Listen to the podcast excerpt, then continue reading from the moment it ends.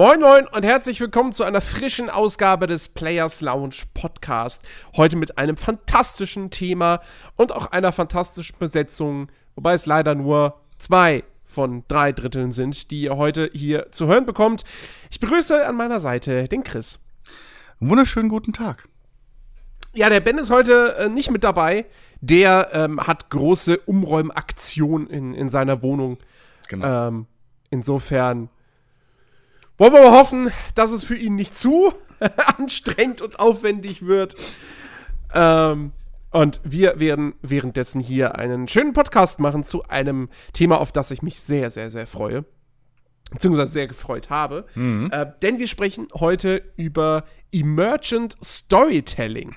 Uh. Uh. Wir, wir werden heute ganz, ganz, ganz fachlich. Das, das läuft ja immer so gut, wenn wir das machen. Ja. Wobei heute geht es um Spieltheorie, also insofern, da, da, sind wir meistens ganz okay damit. Das, das stimmt. ja, richtig. Am Ende ist es eh irgendwie einer von uns beiden, nee, wir beide beschuldigen uns dann gegenseitig, dass wir ja keine Ahnung haben. Richtig, richtig. ja. Aber da kommt es wieder zu einem Streitgespräch. Nein, weiß ich gar nicht. Ich, ich glaube, das wird heute gar nicht mal so sehr äh, passieren. Nee, also, ähm, ja, heute kannst du gar nichts Falsches sagen. Heute ausnahmsweise ja, mal nicht. Ja. ah, Hund! da hat aber Juri was dagegen, scheinbar. Der will mehr Action. Echt, ne? Der, der mag es nicht, wenn Friede, Freude, Eierkuchen ist. Naja. Naja, wenigstens liegt da draußen noch ein Ball, da kann er sich an dem Vielleicht, vielleicht beschwert sich Juri jetzt aber die ganze Zeit schon, weil er sich jetzt fragt, nochmal, was ist denn Emergent Storytelling? Jetzt sagt's doch ich habe keine Ahnung. Genau. Und das werden wir jetzt machen. Ja, genau. Denn, denn ich meine, es gibt ja vielleicht wirklich Leute unter unseren Hörern, die hören diesen Begriff Emergent Storytelling und denken sich, äh, okay. Also ich weiß, was Algebra ist, aber Emergent Storytelling kenne ich jetzt nicht. Ich kenne Emergency Room, aber ihr werdet wohl kaum über Erz Ärztespiele reden. Doch, ja. genau das machen wir heute. Wir also Surgeon Simulator. Surgeon Simulator, Theme Hospital, der Krankenwagen-Simulator. Ja, genau. All das, nein. Ähm, ja, Emergent Storytelling, das ist. Ähm, ich ich, ich, ich, ich stelle jetzt einfach mal die, so die These auf, die vielleicht ein bisschen gewagt ist und auch jetzt. Na, ich, nee, ich kommentiere das jetzt einfach nicht weiter. Äh, ich stelle die These auf: Emergent Storytelling ist die Zukunft der Videospiele. Nein. Uh.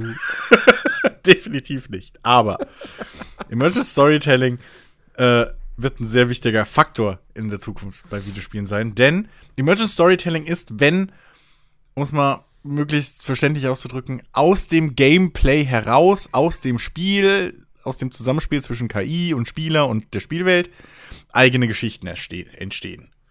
Genau. Ja? Also ohne, dass die Programmierer irgendwie hingegangen sind und gesagt haben, so, und wenn der Spieler jetzt hier lang geht und dann kommt hier dieser Dialog, sondern eben ganz rudimentäre, sich selbst erzählende Geschichten aus dem Spielen des Spiels heraus entstehen. Genau. Emergent kommt von Emergenz, was wiederum aus dem Lateinischen kommt, emergere, was eigentlich bedeutet auftauchen, herauskommen, emporsteigen. Ähm, und diese, diese, dieser Begriff Emergenz, der, der spielt natürlich in der Philosophie eine Rolle. Und äh, ich, ich, zitiere jetzt einfach mal Wikipedia, bezeichnet eben die Möglichkeit der Herausbildung von neuen Eigenschaften oder Strukturen eines Systems infolge des Zusammenspiels seiner Elemente.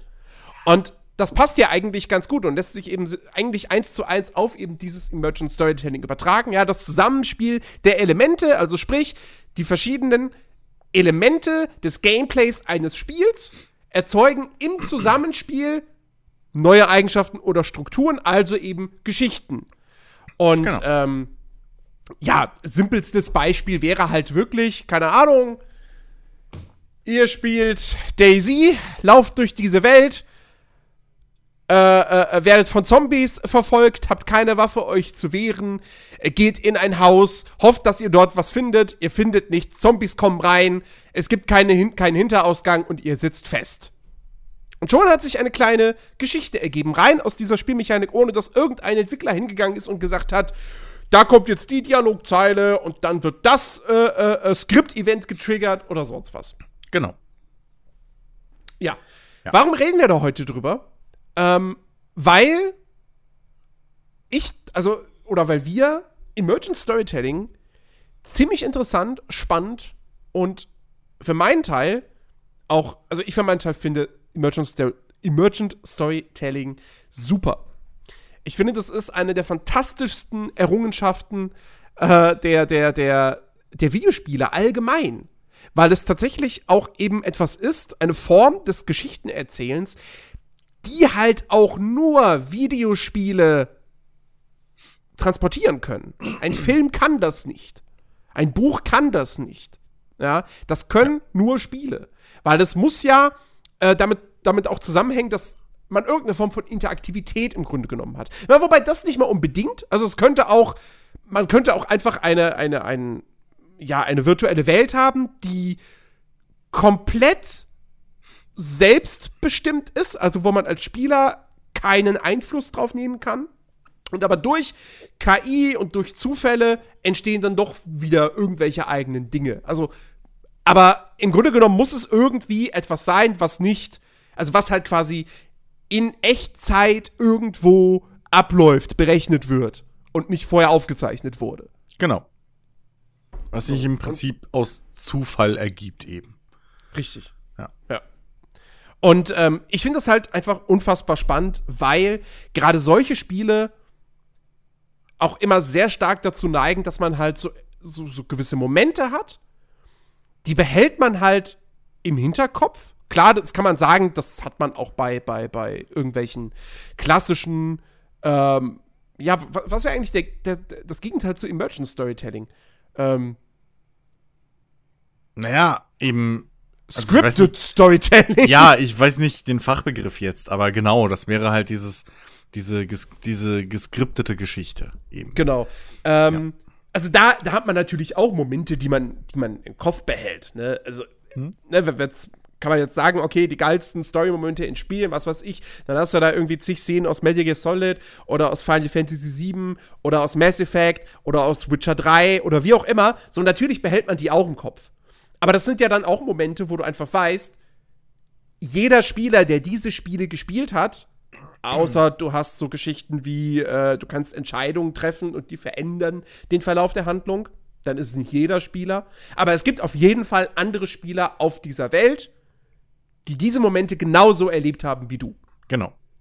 Und bei Emergent Storytelling hast du das halt nicht. Du hast vielleicht höchstens Momente, die sich ähneln. Die Situation, die ich gerade beschrieben habe aus dem Daisy, die kann ja jedem passieren. Aber es ist trotzdem diese Situation, wo du dann in dem Moment denkst, okay, die habe ich gerade erlebt und die ist passiert, weil ich das und das gemacht habe. Sie wird halt auf jeden Fall aber für jeden anders ablaufen. Also, ja. Ähm, der eine kommt früher wieder aus dem Haus, weil die Zombies weggehen oder, oder wie auch immer. Ähm, der andere kommt gar nicht raus, weil die Zombies halt ins Haus reinkommen. Der andere, weiß ich nicht, muss ein bisschen länger warten oder findet da drin eine coole Waffe mit, mit irgendwie cooler Munition genug und, und kann sich den Weg frei sch äh, so. Ähm, klar, also äh, logisch gibt es da natürlich auch Überschneidungen, aber oder Ähnlichkeiten, aber für jeden wird eben diese Geschichte anders ablaufen, weil es eben nicht vorbestimmt ist. Also es gibt halt keine vorbestimmten Faktoren, die irgendwie äh, sagen, okay, wenn der Spieler jetzt in dieses Haus reingeht und dann läuft ein Timer ab und nach 30 Sekunden drehen die Zombies weg. So. Sondern das passiert halt alles auf den Regeln der Spielwelt, aber die ganzen Variablen sind halt immer unterschiedlich und, und im Prinzip zufällig, wie jetzt gerade die äh, Konstellation der Situation ist.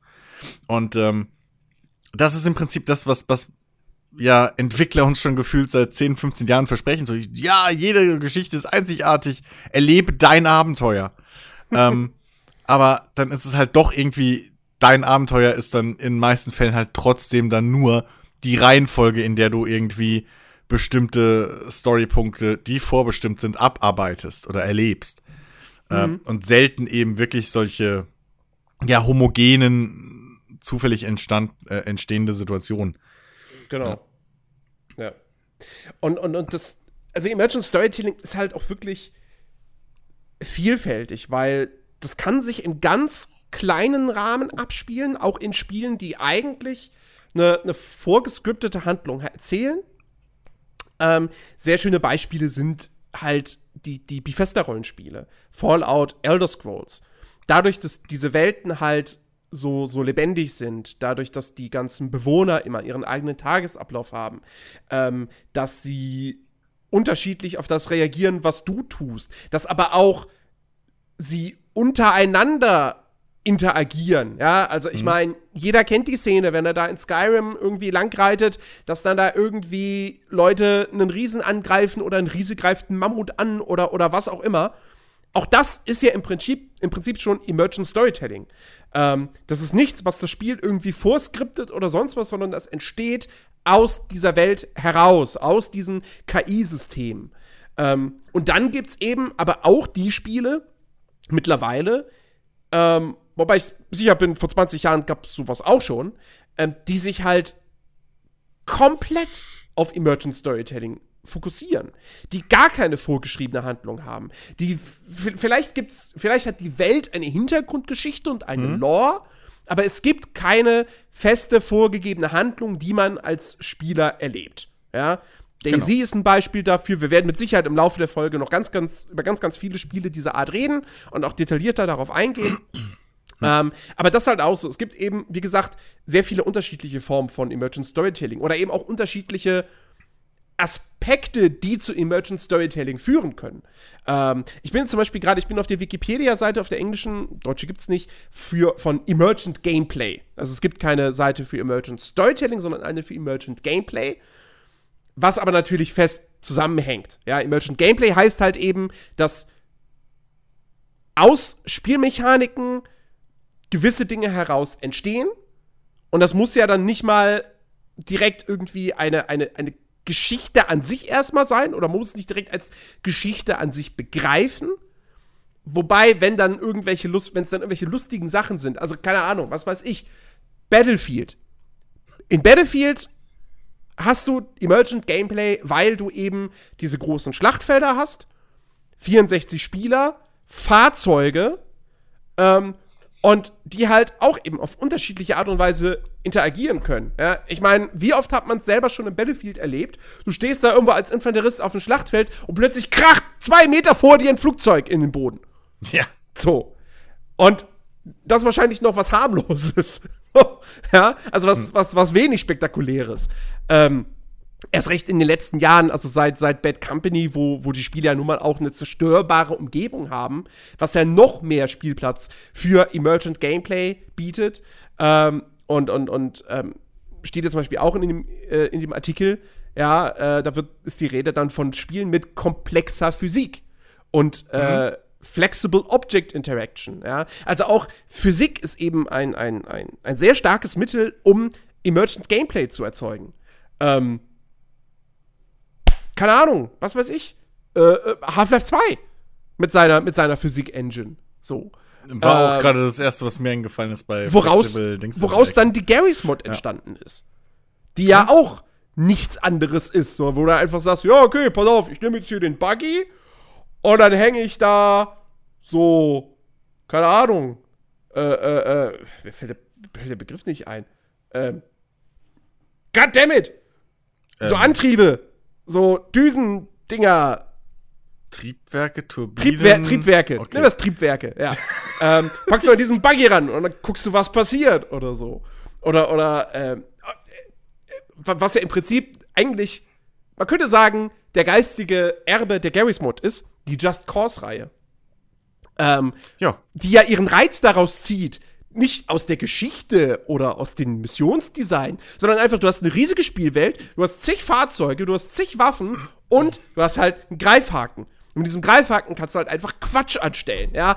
Keine Ahnung, Gegner, explosives Fass, Gegner ein explosives Fass verbinden oder, oder an irgendwelche äh, äh, Gasflaschen oder so, dann auf die schießen, die Gasflaschen fliegen weg. mit dem, mit dem NPC hinten dran und so weiter und so fort. Genau. Just Cause 4 treibt das ja noch auf die Spitze mit den ja. unterschiedlichen Modifikationen für den Greifhaken, dass du dann da irgendwelche Luftballons noch platzieren kannst, dass dann Sachen in die Höhe gehoben werden und so weiter.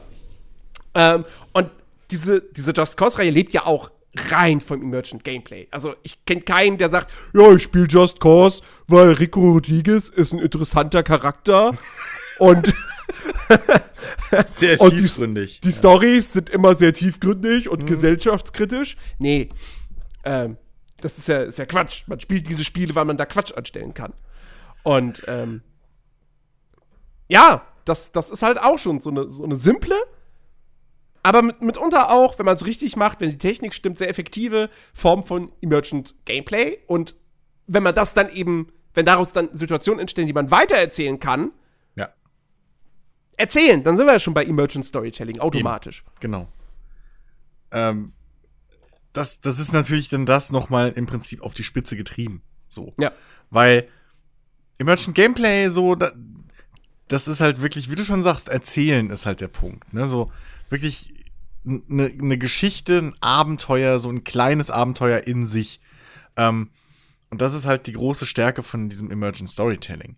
Äh, dass du damit halt wirklich sehr, sehr nah an, an, an so die, die, die unendlichen Möglichkeiten eines Tabletops oder beziehungsweise eines, eines Pen-and-Paper-Rollenspiels kommst, wo du ja im Prinzip alles machen kannst. So. Weil die Spiele-Engine oder der, der Spieleentwickler im Prinzip, der, der, der äh, Game Master, der Spielleiter sitzt dir gegenüber und kann auf alles, re alles reagieren, ja. Die KI ist halt der, der, der Spielleiter in dem Sinne. Das ist, ein, das ist ein guter Punkt, stimmt eigentlich. Pen and Paper ist, hat sehr viel Emergent Storytelling. Ja. Weil ja allein klar. schon dadurch, wenn du einen Würfelwurf verkackst. Ja, eben. So. Also, äh, natürlich, weil, ähm, was, was, was, also klar haben viele, viele, äh, oder haben eigentlich fast alle äh, Pen-and-Paper-Rollenspiele irgendwie, die haben Szenarios, da gibt's dann noch Hefte oder die, die Spielleiter denken die sich selber aus, etc. pp.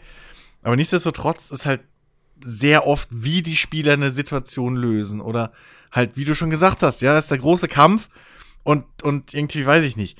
Der Tank verkackt seinen Ausweichwurf und kriegt halt vom Boss, bam, voll eine gewischt, ja. Ja. Und plötzlich, ja, wer rennt jetzt los und holt ihn? Weil natürlich ist er wieder zu weit vorne, dass ihn der Heiler direkt heilen kann. Und so entstehen dann kleine Heldengeschichten oder ähm, was natürlich bei, bei so Spielen auch immer sehr, sehr gut geht. Und wenn der, wenn der Spielleiter ein bisschen auf Zack ist, die Party rettet irgendeinen Nebencharakter und, und stellt sich sehr gut an, irgendwie in Gesprächen mit ihm. Und plötzlich, äh, ne, so ein bisschen Finger auf Gott mäßig, holt ihn der Spielleiter später so als Rettungsmöglichkeit bisschen gecheatet herbei und rettet die Party in einer schwierigen Situation. Aber für die Spieler ist das halt, Alter, ohne Scheiß, hätten wir den vor 20 Stunden nicht gerettet. Ey, der ist so cool, der Typ. Ja? Ja. So dieses, und, und, und, und das ist halt wirklich etwas, was wir in Videospielen aktuell immer noch, was, was immer noch so, so in den Kinderschuhen steckt. Aber, aber allein diese, diese, diese Möglichkeiten eben, dass irgendwann mal jeder Nebencharakter, den du irgendwo in einer Nebenquest rettest, oder so theoretisch, die später irgendwie mal wichtig werden kann, den Arsch retten kann oder keine Ahnung. Stell dir mal vor, du hast wirklich so eine Welt wie Skyrim, ja? Und du rettest den x-beliebigen Holzfäller im Wald, der gerade von Orks angegriffen wird. So. Und du rettest den. Und dann zehn Stunden später kommst du zurück ins Dorf, wo er halt wirklich lebt, in Anführungszeichen. Und siehst dann plötzlich, hey, guck mal, der hat jetzt ein Neugeborenes, der hat eine Frau, irgendwie und so, ja. Und das wären halt so, so die Grundzüge von, von Emergent Storytelling schon, ähm, die, die dich als Spieler nochmal in die Spielwelt irgendwie, also ich hätte da tierisch Bock drauf, so. Ähm, einfach, das würde mich noch mehr in die Welt reinziehen. Ja, mal abgesehen von, von Emergent Storytelling, was mir als Spieler natürlich passiert, ne? Hm. So, dass das keine Munition, gebrochenes Bein und hinter den feindlichen Linien. Und dann krieche ich da irgendwie zwei Tage lang, kann ich dann irgendwie eine Geschichte erzählen, wie ich zwei Tage irgendwie von, von Busch zu Busch und Schatten zu Schatten irgendwie da lang gekrochen bin, bis ich äh, irgendwie das nötige Heil-Item gefunden habe und ein bisschen mich in Sicherheit bringen konnte und später dann zurückkam und mich gerecht habe. So, das ist natürlich dann die andere Seite der Münze, aber es bietet einfach so einen großen, ähm, ja, so, so ein großes, attraktives, so einen großen, attraktiven Pool von, von, von Situationen, die wirklich, wie du schon gesagt hast, kein anderes Medium dir bieten kann. Außer das echte Leben, aber naja, da macht es weniger Spaß. Ich wollte gerade sagen, mir interessiert schon das echte Leben. Ja. Also, da finde ich Emergent Storytelling auch nicht so geil. Also wenn, da, wenn da plötzlich zwei Meter vor mir ein Flugzeug abstürzen würde, äh, Naja, kann theoretisch passieren. Aber, äh, okay, solange ich unverletzt überlebe, denke ich mir, okay. Für die anderen Scheiße, aber ich hab, also, ich Ja. hatte gerade einen Schutzengel. ja, Und diese Geschichte werde ich meinen Enkel noch erzählen. genau. Naja. Nee, es, es, es bietet halt einfach ähm, ne, ne riesen, ein Riesenpotenzial für, für einzigartige Erlebnisse. Und ähm, was natürlich auch dazu kommt, ähm, kriegt man vielleicht immer mal wieder so ein bisschen am Rande mit, die, die, was ja ein sehr, sehr großer, ja eigentlich Grundstein für Emergent Storytelling ist, ähm, ist ja eben auch was, was heutzutage eben, wir haben es eben schon angesprochen, in erster Linie die, die Physik-Engines, äh, wie weit die heute sind, die werden immer realistischer, immer umfangreicher, äh, geben dir als Spieler immer weniger äh, äh, Beschränkungen, was du machen kannst. Und gleichzeitig hast du auf der anderen Seite einen zweiten sehr wichtigen äh, äh, Pfeiler, der sich halt weiterentwickelt, nämlich KI. Ja, also, also, ähm, ich habe jetzt letztens ein, ein YouTube-Video von, von so ein paar Entwicklern gesehen. Ich glaube, das war DevPlay sogar, vom DevPlay-Kanal. Und ähm, da haben, sind sie irgendwie halt drauf gekommen, da ging es, glaube ich, um Schwierigkeitsgrade. Und dass in Zukunft sie sich vorstellen könnten, dass durch dieses, äh, durch, durch diese besseren KIs, Stichwort äh, hier Deep Learning und so, dass in Zukunft vielleicht Spiele ihren Schwierigkeitsgrad bisschen an jeden Spieler einzeln anpassen. Weil im Hintergrund eine KI ist, die halt guckt, okay, wie spielt der, äh, das analysieren kann und dann eben dementsprechend anpassen kann. Ähm, und wenn du, wenn du das überträgst auf eben, ja, so, so Story-Bausteine oder so, die dann eine KI irgendwie hat so 50.000 Bausteine, aus denen sie äh, Stories und Dialoge bauen kann und würfelt da dann sich so ein Kram zusammen im Hintergrund. Ähm, das ist schon, oh, also da kann man sich schon sehr, sehr geil vorstellen, eigentlich, wie cool das irgendwann mal werd, äh, wird. Ja, ja. Ja, also KI ist auf jeden Fall ein wichtiger, wichtiger Grundbaustein für Emergent Storytelling. Physik auch durchaus, muss aber nicht. Also Physik ist kein Muss, aber, aber, aber Nee, kann, also, kann das auf jeden Fall verstärken. Und halt Genau. auch, ähm, natürlich, was kann ich als Spieler eigentlich machen? genau. konkret. Weil es ist klar, dass wenn ich so, wenn ich spielerisch so beschränkt bin wie in einem Call of Duty, dann ist da nicht viel Spielraum für Emergent Storytelling. Ähm, Ja. Wenn ich aber zum Beispiel eben eine offene Spielwelt habe, in der ich hingehen kann, wo ich möchte, ähm, und selber bestimmen kann, oh, den Charakter greife ich an oder den nicht und so weiter, ähm, dann, dann, dann geht das natürlich viel, viel einfacher. Ja. Und ähm, ja, es, am Ende kommt es dann halt wirklich auf das, auf das Zusammenspiel dieser, dieser Komponenten an. Ähm, und wenn ein Entwickler halt auch möchte, dass eben auch Emergent Storytelling passiert, dann muss man dem Spieler eben, wie gesagt, auch das Werkzeug dazu geben. Ähm, ein schönes Anti-Beispiel für Emergent Storytelling ist tatsächlich Fallout 76, was ein, Survival was ein Survival-Spiel sein wollte. Ähm, ja, man wollte, also man wollte auch irgendwie immer noch ein Fallout sein, aber es wollte halt auch diesen, diesen, ja, diesen Trend der Survival-Games aufgreifen, der letztes Jahr längst abgeflacht war, aber gut. Ähm, ich habe ja bei der Ankündigung noch gesagt, so, oh wow, endlich macht mal ein AAA-Entwickler ein Survival-Spiel. Ich bin gespannt drauf. Ja. Da war man halt noch nicht so schlau, wie das Spiel letztendlich aussehen wird. Ähm, und das, eines der großen Probleme von Fallout 76 eben, dass es als, es ist, halt keine Sandbox, sondern es ist halt einfach ein Open-World-Spiel, wo du Quests folgst. Ähm, du hast zwar Hunger und Durst, aber du findest eh in, in jeder Siedlung was zu essen oder so oder was Ja. zu trinken. Das ist jetzt nicht die krasse Seltenheit. Gott sei Dank, weil du alle gefühlt alle zehn Minuten was essen und trinken musst. Ähm, und auch sonst, die Gegner zum Beispiel, die Gegner sind keine Bedrohung in diesem Spiel. Außer du gehst in ein Gebiet, wo jetzt Monster sind, die deutlich über deinem Level stehen. So, klar. Aber wenn du in deinem Levelbereich die ganze Zeit bist und da kommen irgendwelche Gula auf dich zu, die sind keine Bedrohung. Knallst du ab und gut ist, du hast immer genug Munition. Ähm, wie soll da, also die, die, einzigen Möglichkeiten, äh, die einzige Sand, die einzigen Sandbox äh, äh, äh, Einflüsse oder, oder, oder Charakteristika, die du hast, sind zum einen, dass du halt deine eigene Basis bauen kannst. Okay. Ja, klar, Sandbox, Sandkasten, ich kann selbst was erschaffen. Okay. Aber das reicht noch nicht, das allein reicht noch nicht für Emergent Storytelling. Und das andere Ding ist eben die Interaktion mit den anderen Spielern. Aber das ist halt auch in Fallout 76 sehr irgendwie in die Hose gegangen, weil, ne, PvP. Warum sollst du in Fallout 76 PvP machen? Es, es bringt dir so gut wie nichts. So. Es bringt dir keine großartigen Vorteile als Spieler.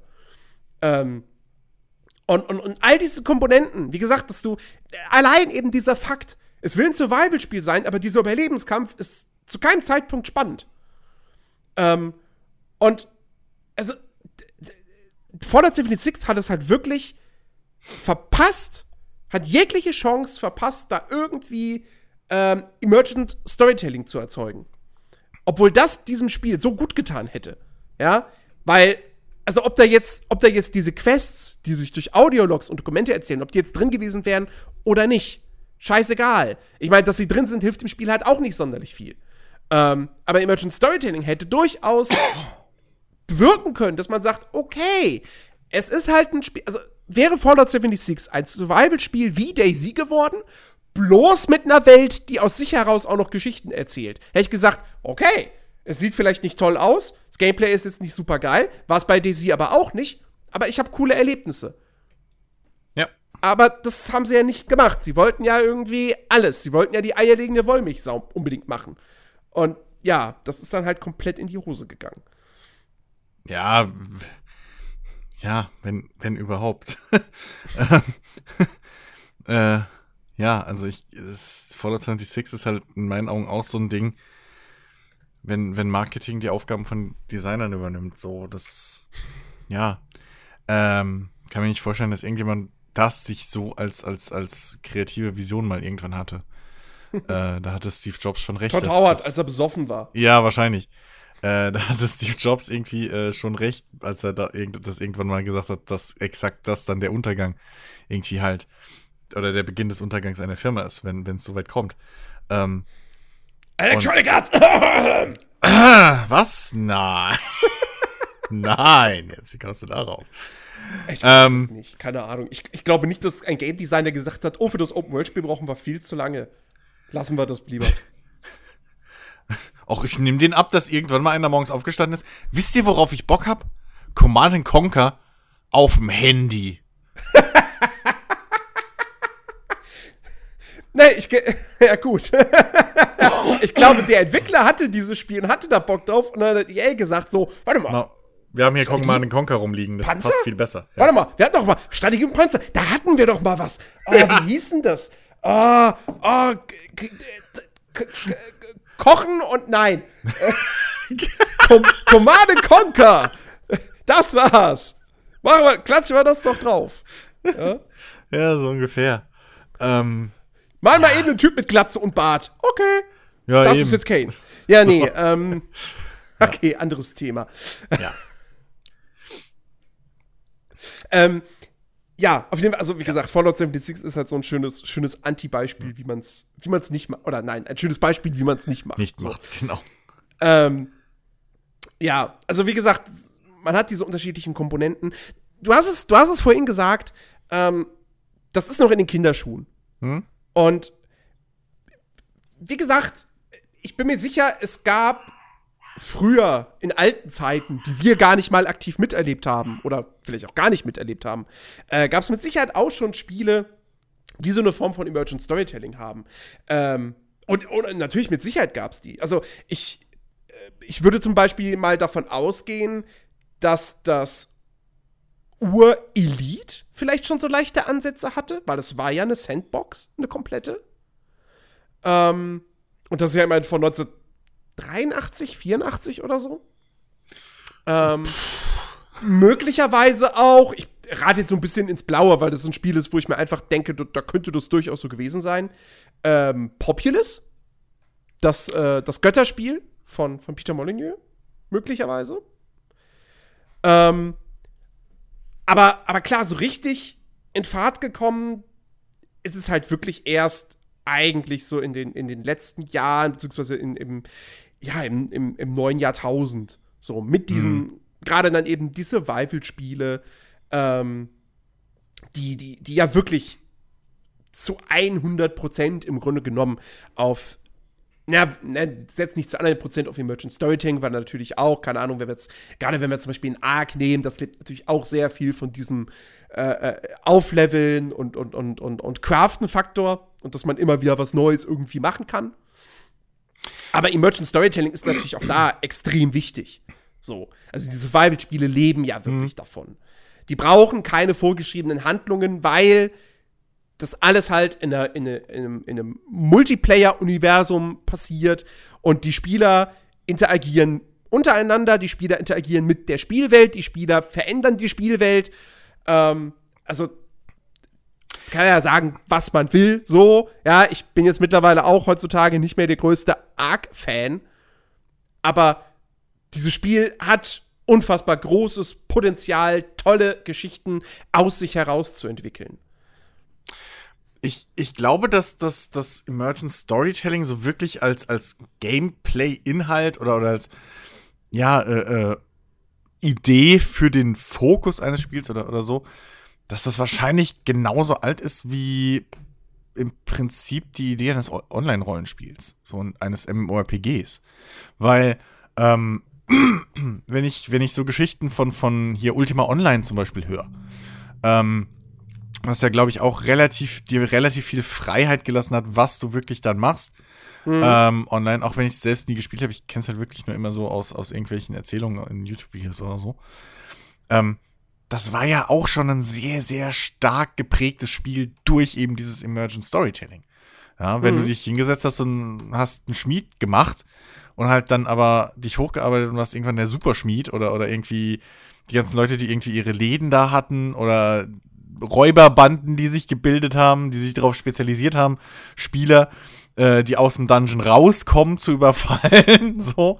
Ähm, das ist ja Gameplay, äh, was, was oder, oder da haben Spieler Rollen sich geschaffen, die vielleicht von den Entwicklern gar nicht so gedacht waren.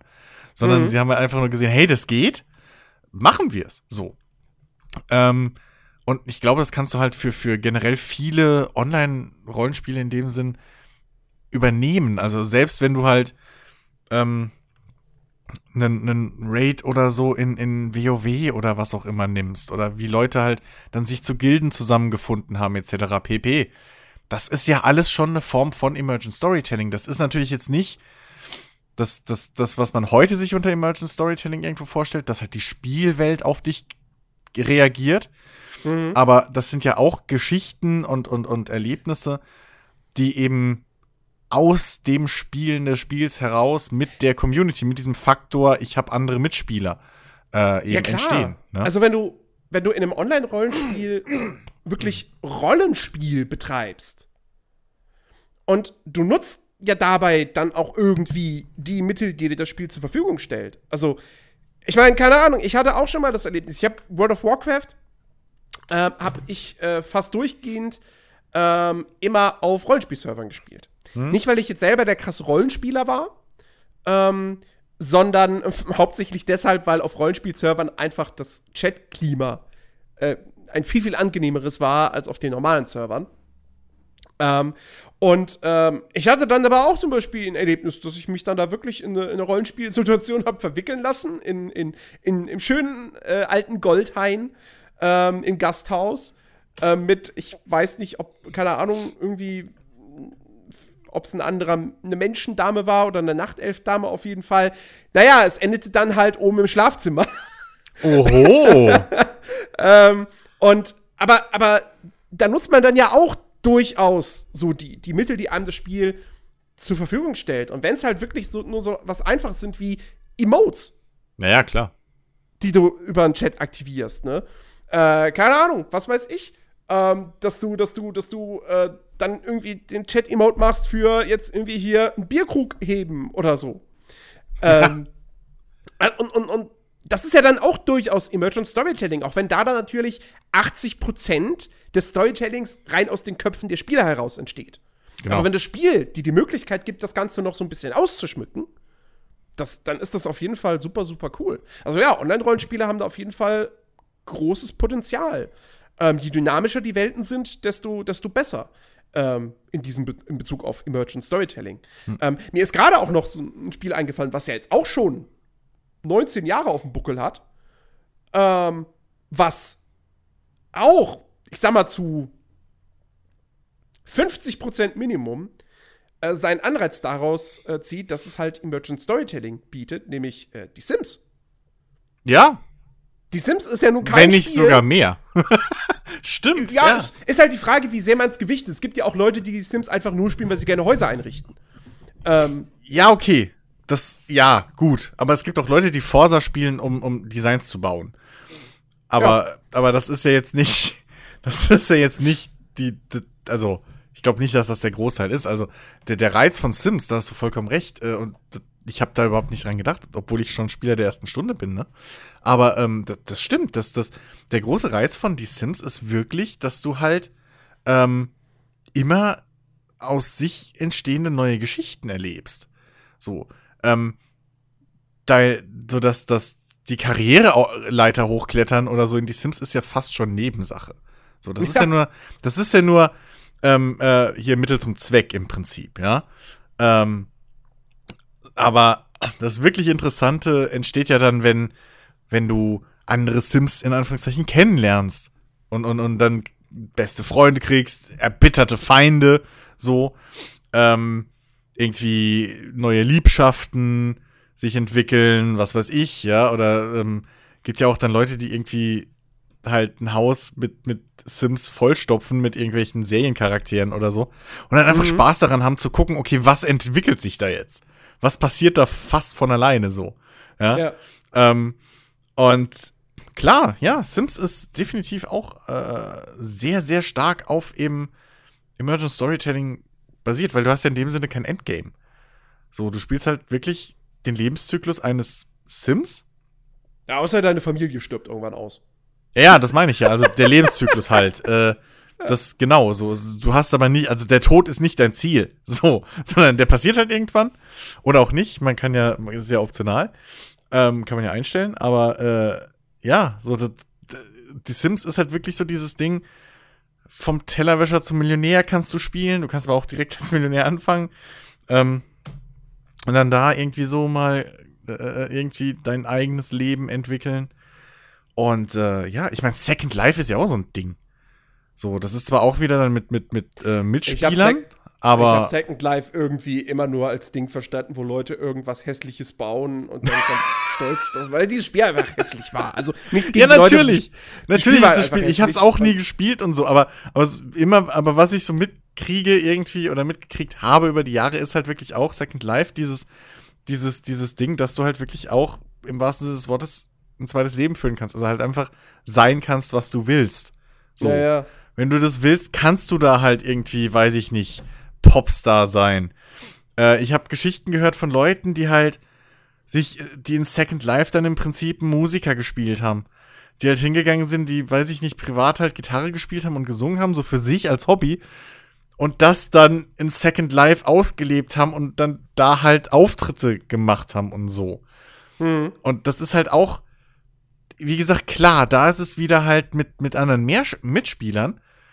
Aber nichtsdestotrotz ist es ja trotzdem Emergent Storytelling. Emergent Storytelling bedeutet halt für mich irgendwo auch, dass ich halt wirklich auch meinen Weg wählen kann.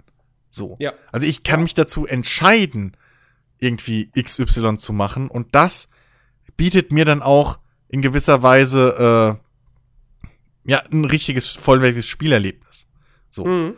Also, äh, ja, klar, ich könnte auch Fallout 4 spielen als Waffenschmied, aber das ist jetzt nicht das tiefste Gameplay. So. ähm, weil ich da dem Spiel halt irgendwas aufdrücke, was es nicht hat. Ja. Aber in einem Kenshi zum Beispiel kannst du halt wirklich als Barbesitzer oder als, als, als, äh, äh, ja, keine Ahnung, ähm, hier Schmied oder so, habe ich ja auch gemacht. So, du kannst das da halt wirklich spielen und ausspielen vor allem, weil die Spielwelt das halt zulässt. Oder die Regeln der, der Spielwelt, so, die Möglichkeiten.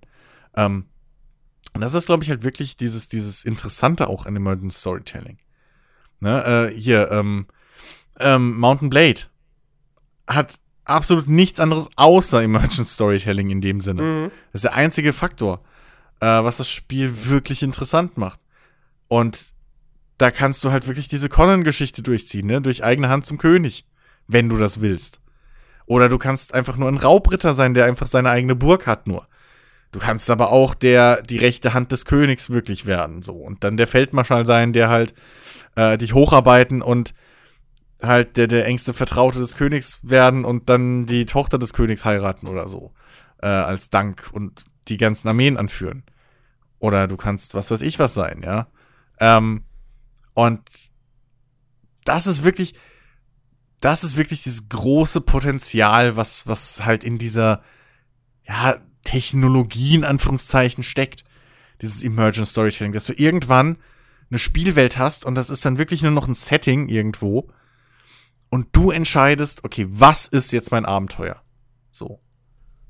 Ähm, und, und das Ganze halt nicht nur in Multiplayer-Spielen, wo du dann immer wieder abwägen musst, okay, habe ich jetzt Bock auf die Mitspieler? so. Wo es halt immer auch mit den Mitspielern abhängt, ob sie es im Prinzip zulassen, dass du deine Idee durchspielst. Sondern wirklich halt auch unabhängig in so einer geschlossenen Blase einfach mal das sein kannst, was du willst. Ja. Mhm.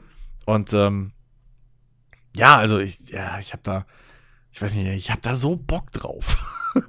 ich, ich, ich, ey, wenn ich mir das nur vorstelle, stell dir mal vor, also so, so ein, dann irgendwie Red Dead Redemption oder so, ja, oder ein GTA. Anstatt dass da halt wirklich vorgegebene Charaktere sind und, und, und, und Dialoge und bla, kannst du halt dann in, in hingehen und weiß weiß ich, machst in Red Dead wirklich einen Farmer und hast eine eigene Wild, äh, Farm mit, mit Rindern oder, oder Pferden oder so. Mhm. Und, und, und spielst das dann durch, ja. Ähm, und, und, und irgendwie mit, mit, kannst dann Cowboys anstellen oder was auch immer so, weil es einfach möglich ist in der Welt. Oder äh, in einem GTA, weiß ich nicht, machst du, machst dir einen Autohändler auf, wo du geklaute Autos verkaufst. So, das, ähm, das, das sind alles so, so, so ja, das sind halt so krass große Möglichkeiten, die dieses Emergent Storytelling wirklich bietet. Ähm, das liegt aber, glaube ich, in der Hinsicht liegt es aber, glaube ich, oder in dieser Tiefe, das liegt, glaube ich, noch sehr weit in der Zukunft. Was wir aber, glaube ich, jetzt in näherer Zukunft wirklich öfter vielleicht sehen können, ist halt wirklich auf dieser emotionalen Ebene.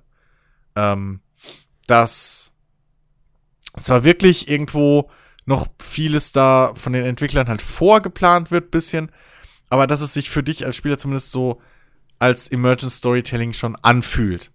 Ja. Äh, wenn ich mir angucke, was, was Rimworld da macht, und das ist jetzt, das ist ja auch im Prinzip alles schon irgendwie vorgegebene Dinger. So. Ja. Mhm. Es gibt ja diese Mechanik, dass sich Leute eben verlieben können und dann eben, was weiß ich was, oder dass Leute sich zanken wollen oder so. Ähm, aber nichtsdestotrotz entstehen da halt Geschichten, die du als Spieler, sag ich mal, die sich für dich halt zufällig anfühlen.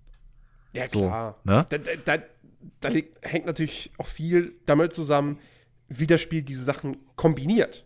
Genau. Also darauf kommt es ja auch vor allem an. Ja, und natürlich präsentiert. Dann diese, ja, natürlich gibt es ja. dann diese Mechanik in der KI, Charakter A kann sich in Charakter B verlieben. So. Und Charakter A verliebt sich in Charakter B bei dir und bei mir die Mechanik funktioniert in beiden Fällen genau gleich. Ja. So. Äh, also es ist das gleiche Ding, was abgespult wird. Aber möglicherweise in einer ganz anderen Situation. Mit Charakteren, die dann doch aber eben ganz andere Eigenschaften nochmal haben. Ja, also, hm. Ne, bei dir hat dann der eine Charakter ist dann irgendwie, was weiß ich, keine Ahnung, ich weiß, ich, ich weiß jetzt nicht, ob es also ne, rein hypothetisch. Ich weiß nicht, ob es die Charaktereigenschaften jetzt wirklich in Rimworld gibt. So, keine Ahnung. Aber der eine, eine Charakter, der sich bei dir in jemand anderen verliebt, ist irgendwie immer total der Außenseiter gewesen. So, mhm. aus irgendwelchen Gründen. Und äh, äh dann, dann ist das ja, hat das ja auch schon wieder einen ganz anderen Geschmack, als wenn jetzt bei mir dann irgendwie ein Charakter sich in den anderen verliebt und der eine ist aber irgendwie ein Psychopath und der andere drogenabhängig ja. oder sowas. Ja, ja. Ähm, also diese, du hast ja in Rimworld hast du ja so viele Variablen einfach, ähm, dass da, dass du am Ende halt doch sagen kannst, jeder Spieler erlebt wirklich seine eigene Geschichte. So, die einzelnen hm. Elemente sind bei jedem immer gleich, aber wie sie miteinander kombiniert werden, da gibt es ja so viele, also ich würde fast sagen, unendlich viele Möglichkeiten, nahezu. Hm. Ähm, dass man eben doch sagen kann, jeder erlebt da sein komplett eigenes Ding und kann das jemandem, jemand anderem erzählen, der Rimworld auch gespielt hat. Und er sagt da so, oh krass, was, was bei mir passiert ist, was komplett anderes, pass auf. Ähm, und das ist halt mega, mega cool. Ja, klar. So, ja. ich meine, das, das, das berühmteste oder, oder irgendwie beste Beispiel aus, oder beliebteste Beispiel aus Rimworld ist ja so der, das Rudel menschenfressender Yorkshire Terrier. So. Das, je nachdem, wann es dich trifft, kann das mal einfach für dich total lustig sein, weil halt vor deiner Tür irgendwie dann 20 tote Yorkshire Terrier liegen, die halt von deinen Türmen niedergemäht werden. Oder es ist halt kurz, oder es kommt, trifft dich halt, während du dich gerade noch von einem starken äh, Überfall durch, durch äh, äh, Raider irgendwie äh, erholst, ja, deine Mauern sind noch nicht repariert oder wie auch immer. Und dann kommen die Viecher und fünf von deinen acht Leuten liegen im Krankenhaus und mhm. sind bewegungsunfähig. Und klar, das sind alles Bauteile, die natürlich so fest vorgegeben sind, ja. Äh, oder, oder fest gebaut wurden, aber die Kombination, wie du schon gesagt hast, ist halt mehr oder weniger zufällig. Und dementsprechend ist es halt für dich als Spieler auch dem dann wieder so ein, so, so, so ein neuer Moment, weil du das halt nicht wieder, äh, äh, äh, nicht jedes Mal hast. Oder vor allem, weil du es auch nicht vorhersehen konntest unbedingt. Mhm. Ja. Ähm, weil, ja, also wie schon gesagt, so dieses, dieses Ding, klar gibt's jetzt schon Rollenspiele oder so, wo es dann Quests gibt, wo du eben in einem Nebenquest Charakter A irgendwie entweder retten oder nicht retten kannst, so. Und der taucht dann später nochmal auf. Ja. Aber der taucht halt immer auf. Ja. So. Und wenn du ihn nicht rettest, taucht er halt nicht auf. Und das ist halt immer so. Und das ist bei jedem so, der das spielt. Mhm. Aber ähm, wenn da dann plötzlich irgendwie Varianz reinkäme, ähm, dass das Spiel zufällig halt entscheidet, was weiß ich, vielleicht rettest du ihn und er taucht einfach nicht auf, weil er und dann später triffst du ihn oder er hockt dann hinterm Baum. So bei einem Spieler. Beim anderen Spieler, je nachdem, wie du geredet hast, tritt er halt auf, weil du ihm Mut gemacht hast. So aller aller hier Radio-DJ von, von Fallout 4, ja. und, und, und kämpft mit. Bei dem anderen hast du ihn zwar gerettet, hast ihm aber keinen Mut gemacht, so. Ähm, oder hast ihm zu viel geholfen. Hast dieses typische, ja, bleib hier stehen, ich mach den Weg frei und hol dich dann durchgezogen, was man ja gerne macht, weil Charaktere rennen halt gerne in den Tod. Ähm, und, und, und das wiederum entwickelt den Charakter dann anders. Oder ne, all diese Variablen. Und je weiter du diesen, da erkennt man auch relativ schnell, warum das halt so ein, so ein krasses Unterfangen ist und manuell eigentlich gar nicht umsetzbar ist, sondern wirklich irgendwann einen gewissen Automatismus im Hintergrund braucht, der einfach auf so eine Datenbank zugreift und selbst sich den Käse zusammenwürfelt. Weil das halt ein riesen Baumdiagramm wird. So, und ja. das und umzusetzen ist halt einfach. Pff. Genau. Also, ich, finde es halt so geil, weil, wie gesagt, da steckt noch so viel Potenzial drin. Aktuell ist es halt wirklich noch so, ähm, dass wenn Emergent Storytelling zum Tragen kommt, wenn das ein wichtiges Element ist in so einem Sandbox-Spiel, also zumindest in so Singleplayer-Sandbox-Spielen, mhm. jetzt eben im Rimworld, mit Sicherheit auch in einem Kenshi, ähm, dann ist es halt immer noch so, dass man irgendwo weiß, klar, der Kram ist irgendwo von Grund auf auch schon einprogrammiert. Also das sind halt Sachen, Mechaniken, Systeme, die sich irgendwer ausgedacht hat, die geschrieben und programmiert hat und die können dann halt in unterschiedlichsten Varianten, in unterschiedlichsten Kombinationen werden sie im Spiel dann abgespult, abhängig davon, was der Spieler macht. Genau. Ähm, und was die KI macht. Ähm, und irgendwann und da, da bin ich fest überzeugt von, sind wir dann wirklich so weit, dass wir halt echt so intelligente KIs haben, ähm, dass diese Sachen halt wirklich erst beim Spielen entstehen. Mhm. So, dass, dass, die, dass die KI anfängt, Sachen zu erschaffen, zu kreieren. Ähm, klar, irgendwann denkt man sich dann so, ah, okay, wie, wie ist das dann in Spielen, wo dann irgendwie alles vertont ist?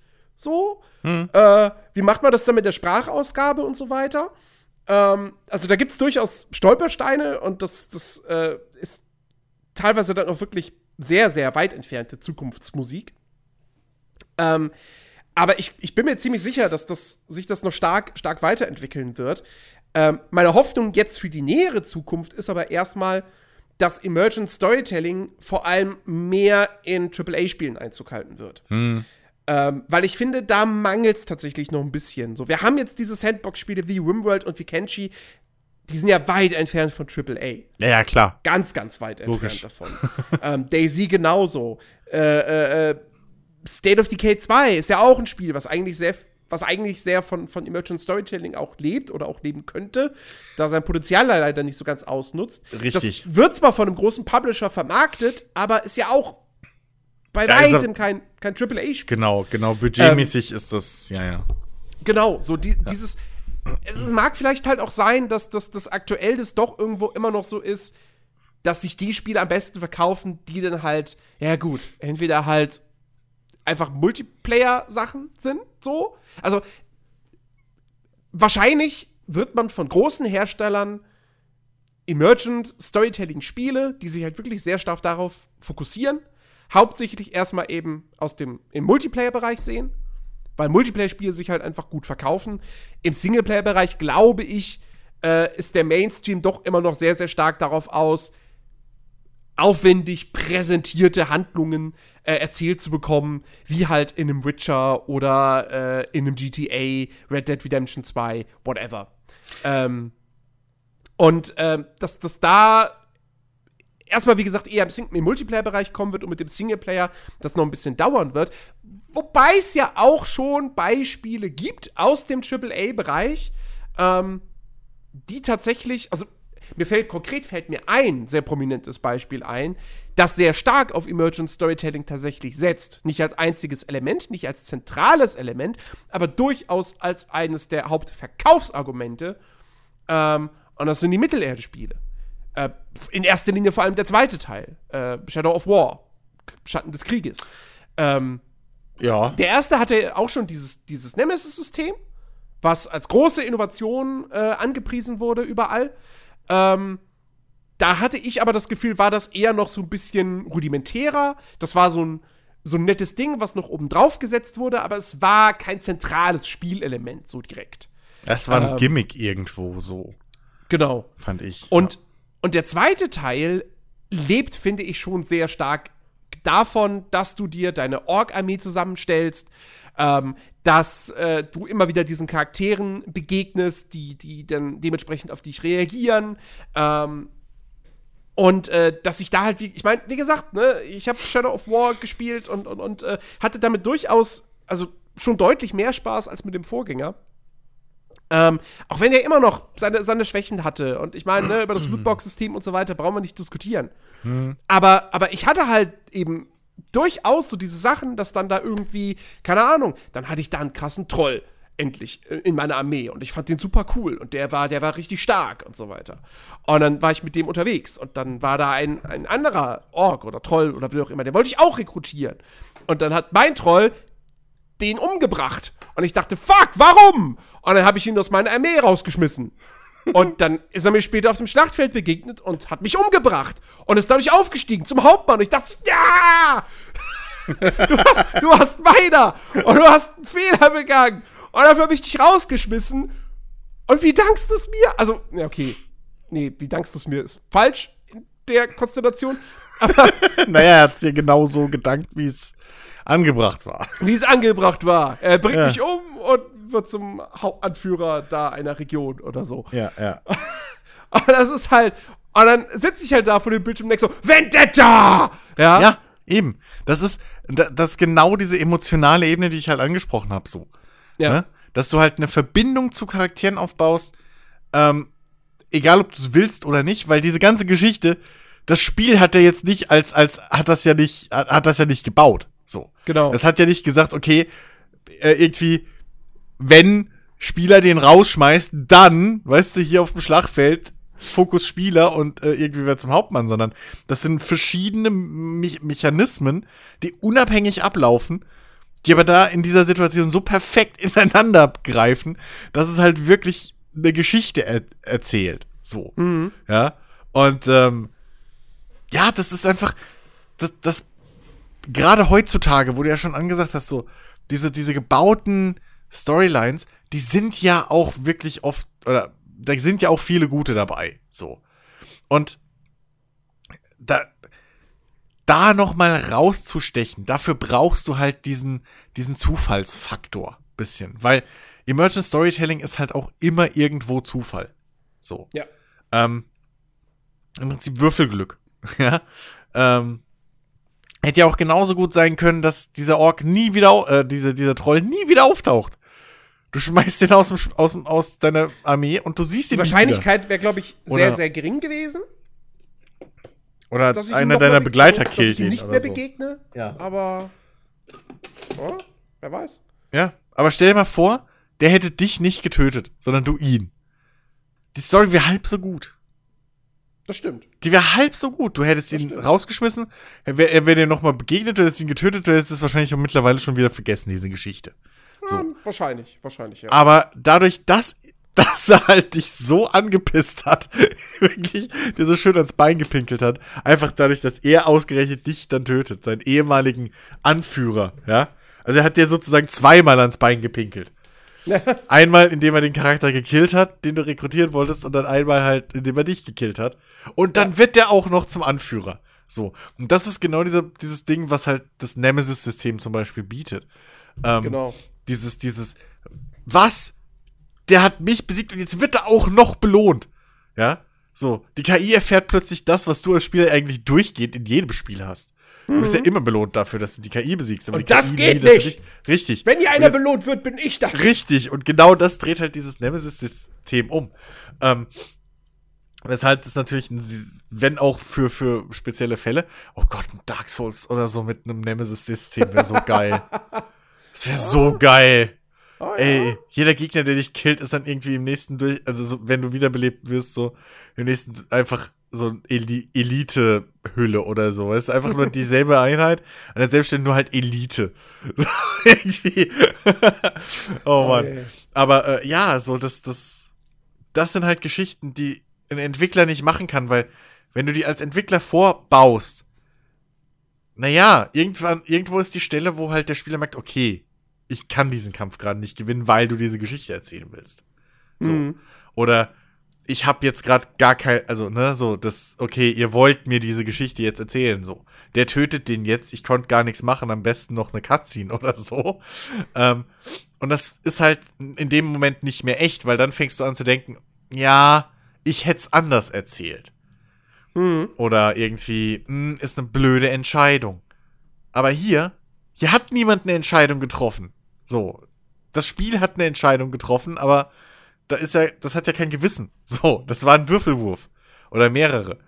Und das ist halt dieses, dieses Coole am Emergent Storytelling, dieses Unbrechenbare. So. Ähm, ja, und, und das ist halt auch dieses Faszinierende. Und ich glaube aber, das ist auch so ein bisschen der Grund. Es ist halt noch scheiße aufwendig. So. Ähm, und du musst halt so oder so dann Ressourcen woanders reinstecken oder woanders wegnehmen, um eben Emergent Storytelling zu ermöglichen. Was man ja bei den Mittelalter-Spielen sehr schön sieht. naja, das siehst du bei allen Spielen. Wir haben es ja eben schon angesprochen. Rimworld ist in vielen Belangen nicht geil. So, die Grafik ist zweckmäßig.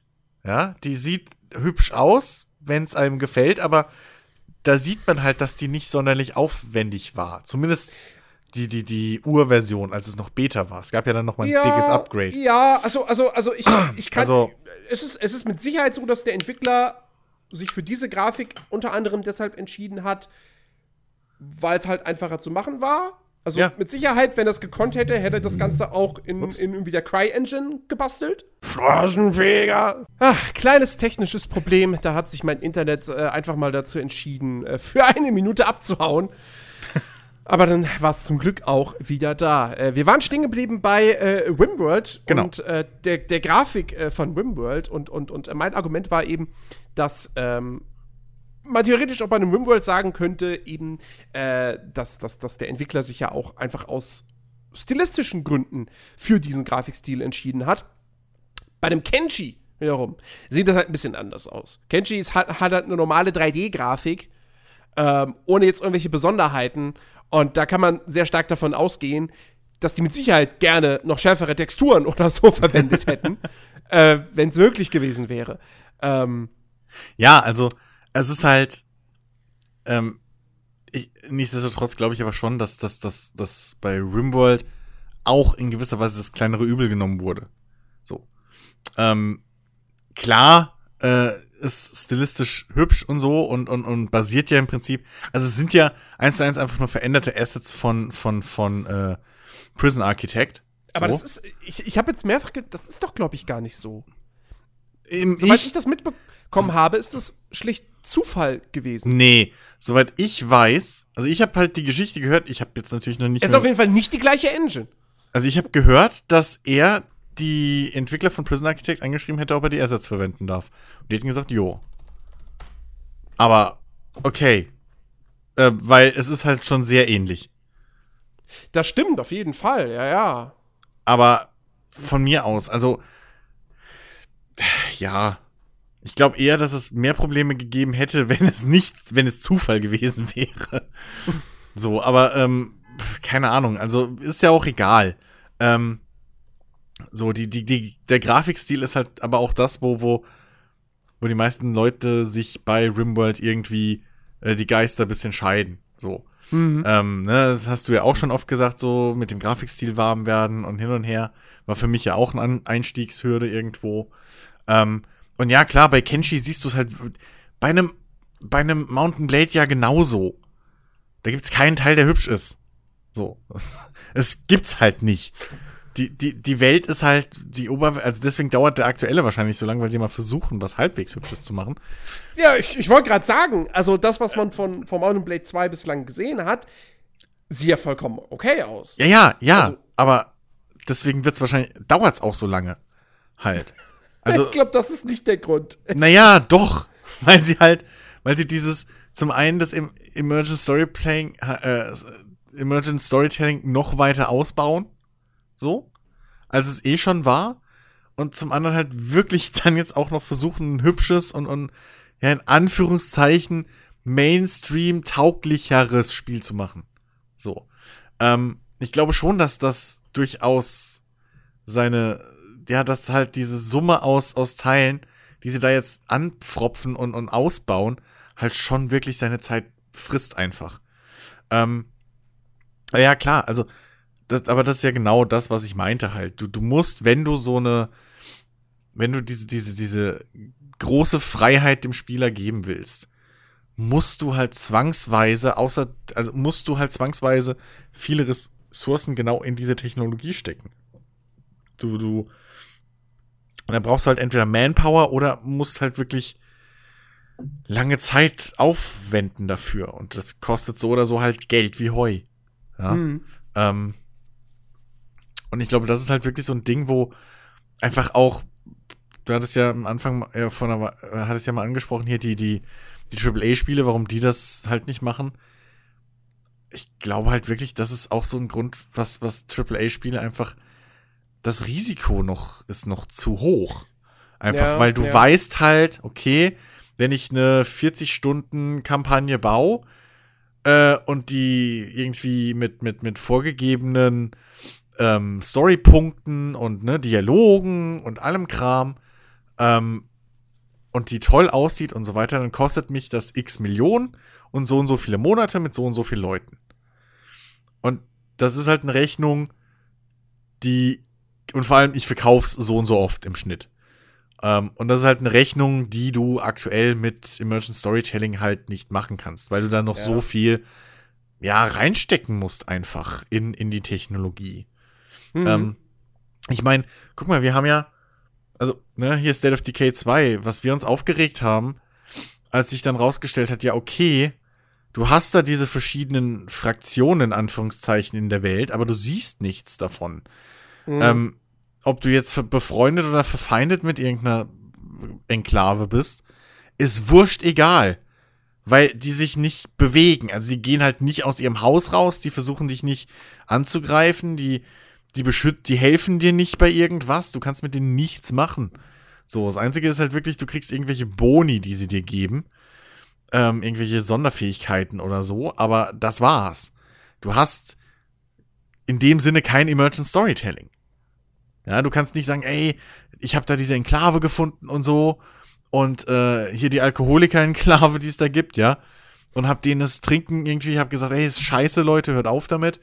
Und, und, und dann haben die aufgehört und plötzlich sind die halt gewachsen so. Und irgendwie waren voll gut. Und dann haben wir zusammen noch dieses Zombie-Nest ausgerottet und haben irgendwie, dann haben, haben, haben, haben die irgendwie noch dieses Gebäude eingenommen und wir haben dann zusammen die, die Banditen in Schach gehalten. Das passiert ja nicht. So. Ey, jedes Mal, ne? wenn, wenn, wenn, sowas kommt, denke ich mir so, fuck, ey, also bitte Microsoft, geht ja. gegen Kohle, dass State of Decay 3 exakt dieses Spiel wird. Ja. Das wäre so schön. Ja, ähm, äh, äh, es, ich meine, ähm, hier zum Beispiel bei äh, ne, Battletech oder so habe ich das ja auch ich weiß nicht, ob ich es gesagt habe, aber ähm, ich habe es oft gelesen, zumindest im Reddit. Äh, und ich glaube, es gibt ja so eine, so eine Riesenmod, die in Arbeit ist, die das eventuell auch einführen soll, dass äh, zum Beispiel dieses Universum dynamisch wird. Also, dass halt mhm. es wirklich einen Unterschied macht, welcher Seite du eben hilfst in gewissen Konflikten. Und da sich eben auch die Machtverhältnisse dann ändern, dass halt ein System mal irgendwie äh, von einer anderen Fraktion übernommen wird oder dass du halt wirklich merkst, dass da ein Konflikt herrscht. Und, und bei vielen Spielen, die sowas haben oder vorgeben zu haben, naja, passiert's halt nicht. Also, ähm, du, in einem, in einem Fallout 4, okay, du kannst irgendwie halt, weiß ich nicht, Diamond City irgendwie, also es passiert halt nicht, dass er die Brotherhood of Steel irgendwann die Stadt hat. So. Oder was auch immer. Es passiert halt einfach nicht. Ähm, und wenn sowas dann passieren würde, wäre unheimlich geil. Aber die Mechaniken dafür einzubauen, da müsstest du halt wirklich viel Kram aufwenden, dass das halt wirklich auch gerade in einem AAA-Umgebung, wo halt alles nahtlos funktionieren muss im Idealfall. Im Idealfall. ähm, Bei Bethesda.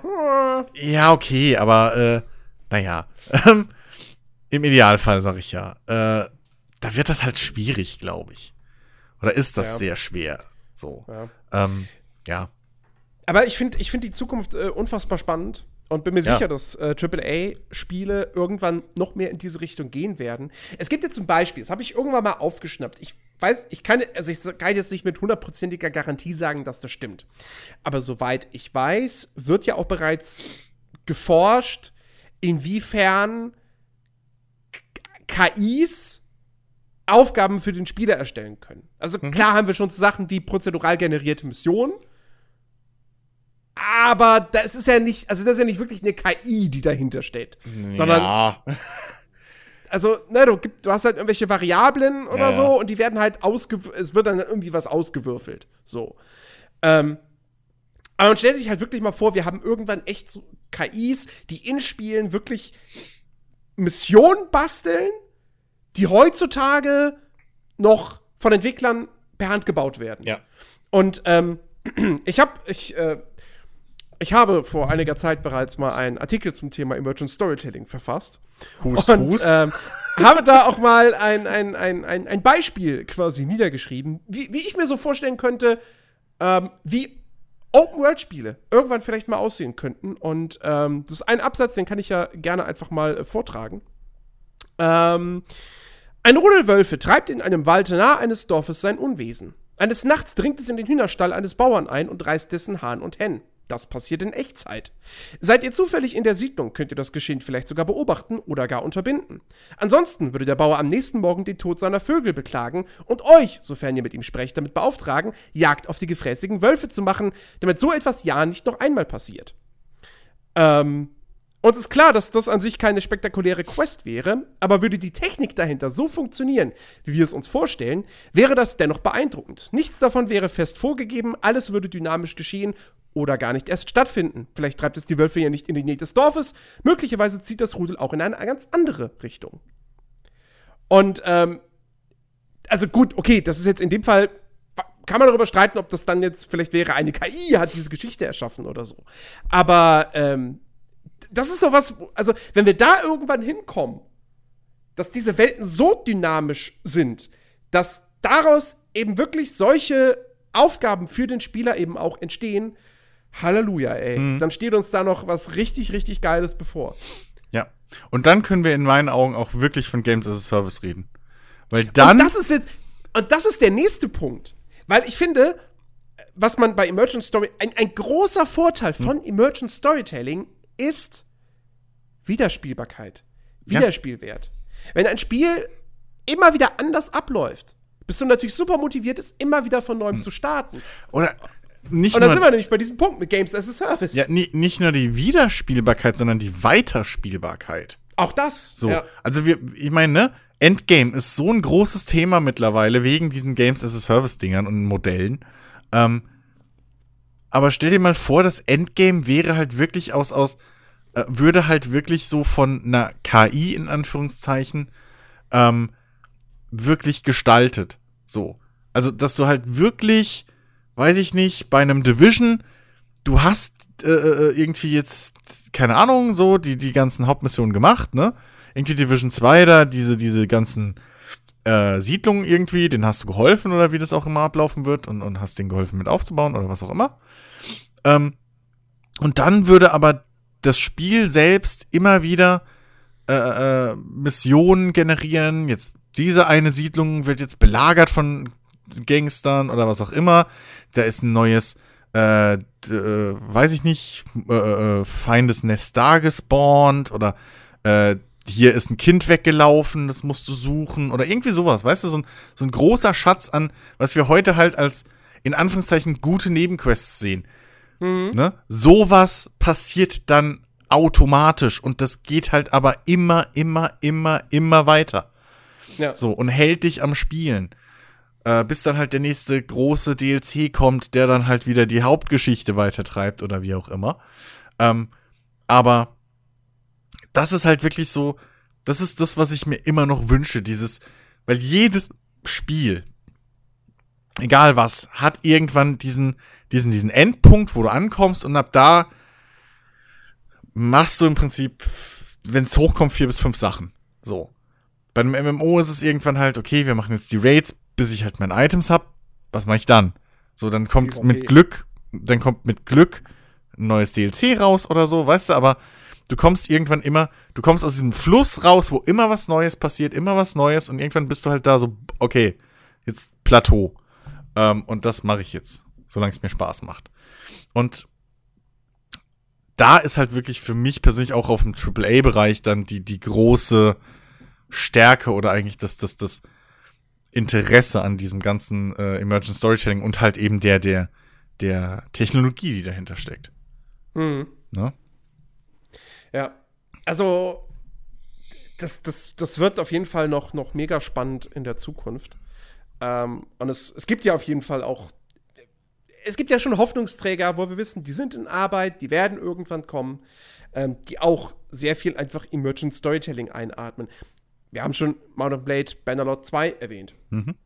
Ähm, natürlich, das, das, das, das krasseste Ding in der Hinsicht, was gerade in Arbeit ist und scheinbar noch sehr, sehr lange in Arbeit bleibt, ist logischerweise Star Citizen. Das halt einfach ein Sandbox-MMO ist, mhm. wo du halt wirklich innerhalb dieses Science-Fiction-Universums ja einfach alles machen kannst. Ja. Und ähm, du auch eben diese, diese Dynamik hast, die sich aus der Interaktion mit anderen Spielern heraus entwickelt.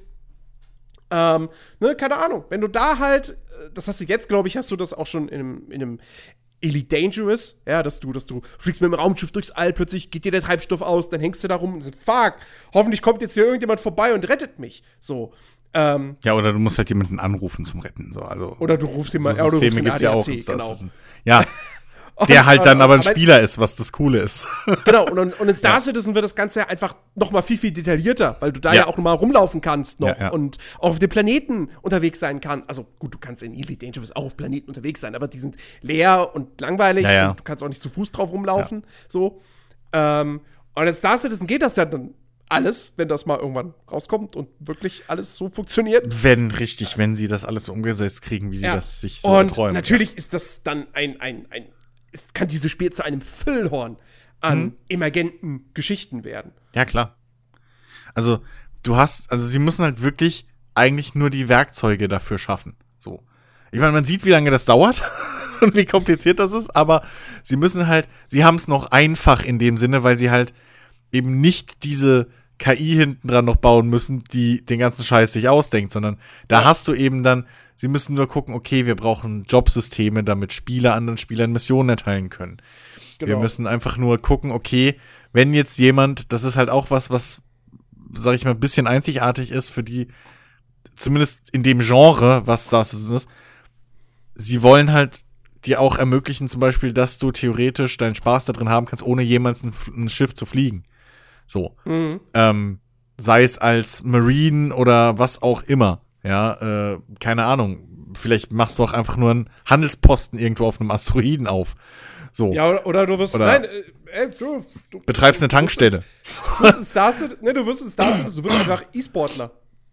Innerhalb von Star Richtig, das wird auch, ja, das geht auch. Weil du hast ja das Star Marine und das ist ja, Ja. dann normal virtuell. Und, Richtig, das ist dann virtuell innerhalb des Spiels, ja, stimmt. ja. Also ja. klar, das, das geht alles. Ähm, Oh Gott, stell, stell dir das echt mal vor. Und dann hast du da in Star Citizen, hast du dann auf dem Planeten eine riesige Arena und dann gehen da ganz viele Leute hin und in der Mitte hast du dann die anderen. Bildschirm. Und die stehen dann da irgendwie VR-Dingern oder. ja, ja, Das hocken. wahrscheinlich dann Das so sind ja diese, diese und so. Pots, ja, ja. Ah, und dann, und dann so. siehst du auf, auf, auf Screens, siehst du dann die, die Perspektiven der einzelnen Spieler und so. Ja, ja. Äh, und, und, und, und irgendwer guckt sich das an, so zufällig irgendwie Livestream bei Twitch und denkt so, guckt sich das an. Ich dachte, das wäre so wie, wie Freelancer. Ja. Eben. Wo sind denn da die Raumschiffe? Hä? Ja, ja. Hä, warte, das ist ein Spiel, da, da gucke ich anderen Leuten beim Spielen zu? Im Spiel? Was? so. Ja, klar. Aber Mind blown. ja, aber das, das, das ist ja wirklich halt genau dieser, dieser Traum. So, oder diese, diese Idee dahinter, ne?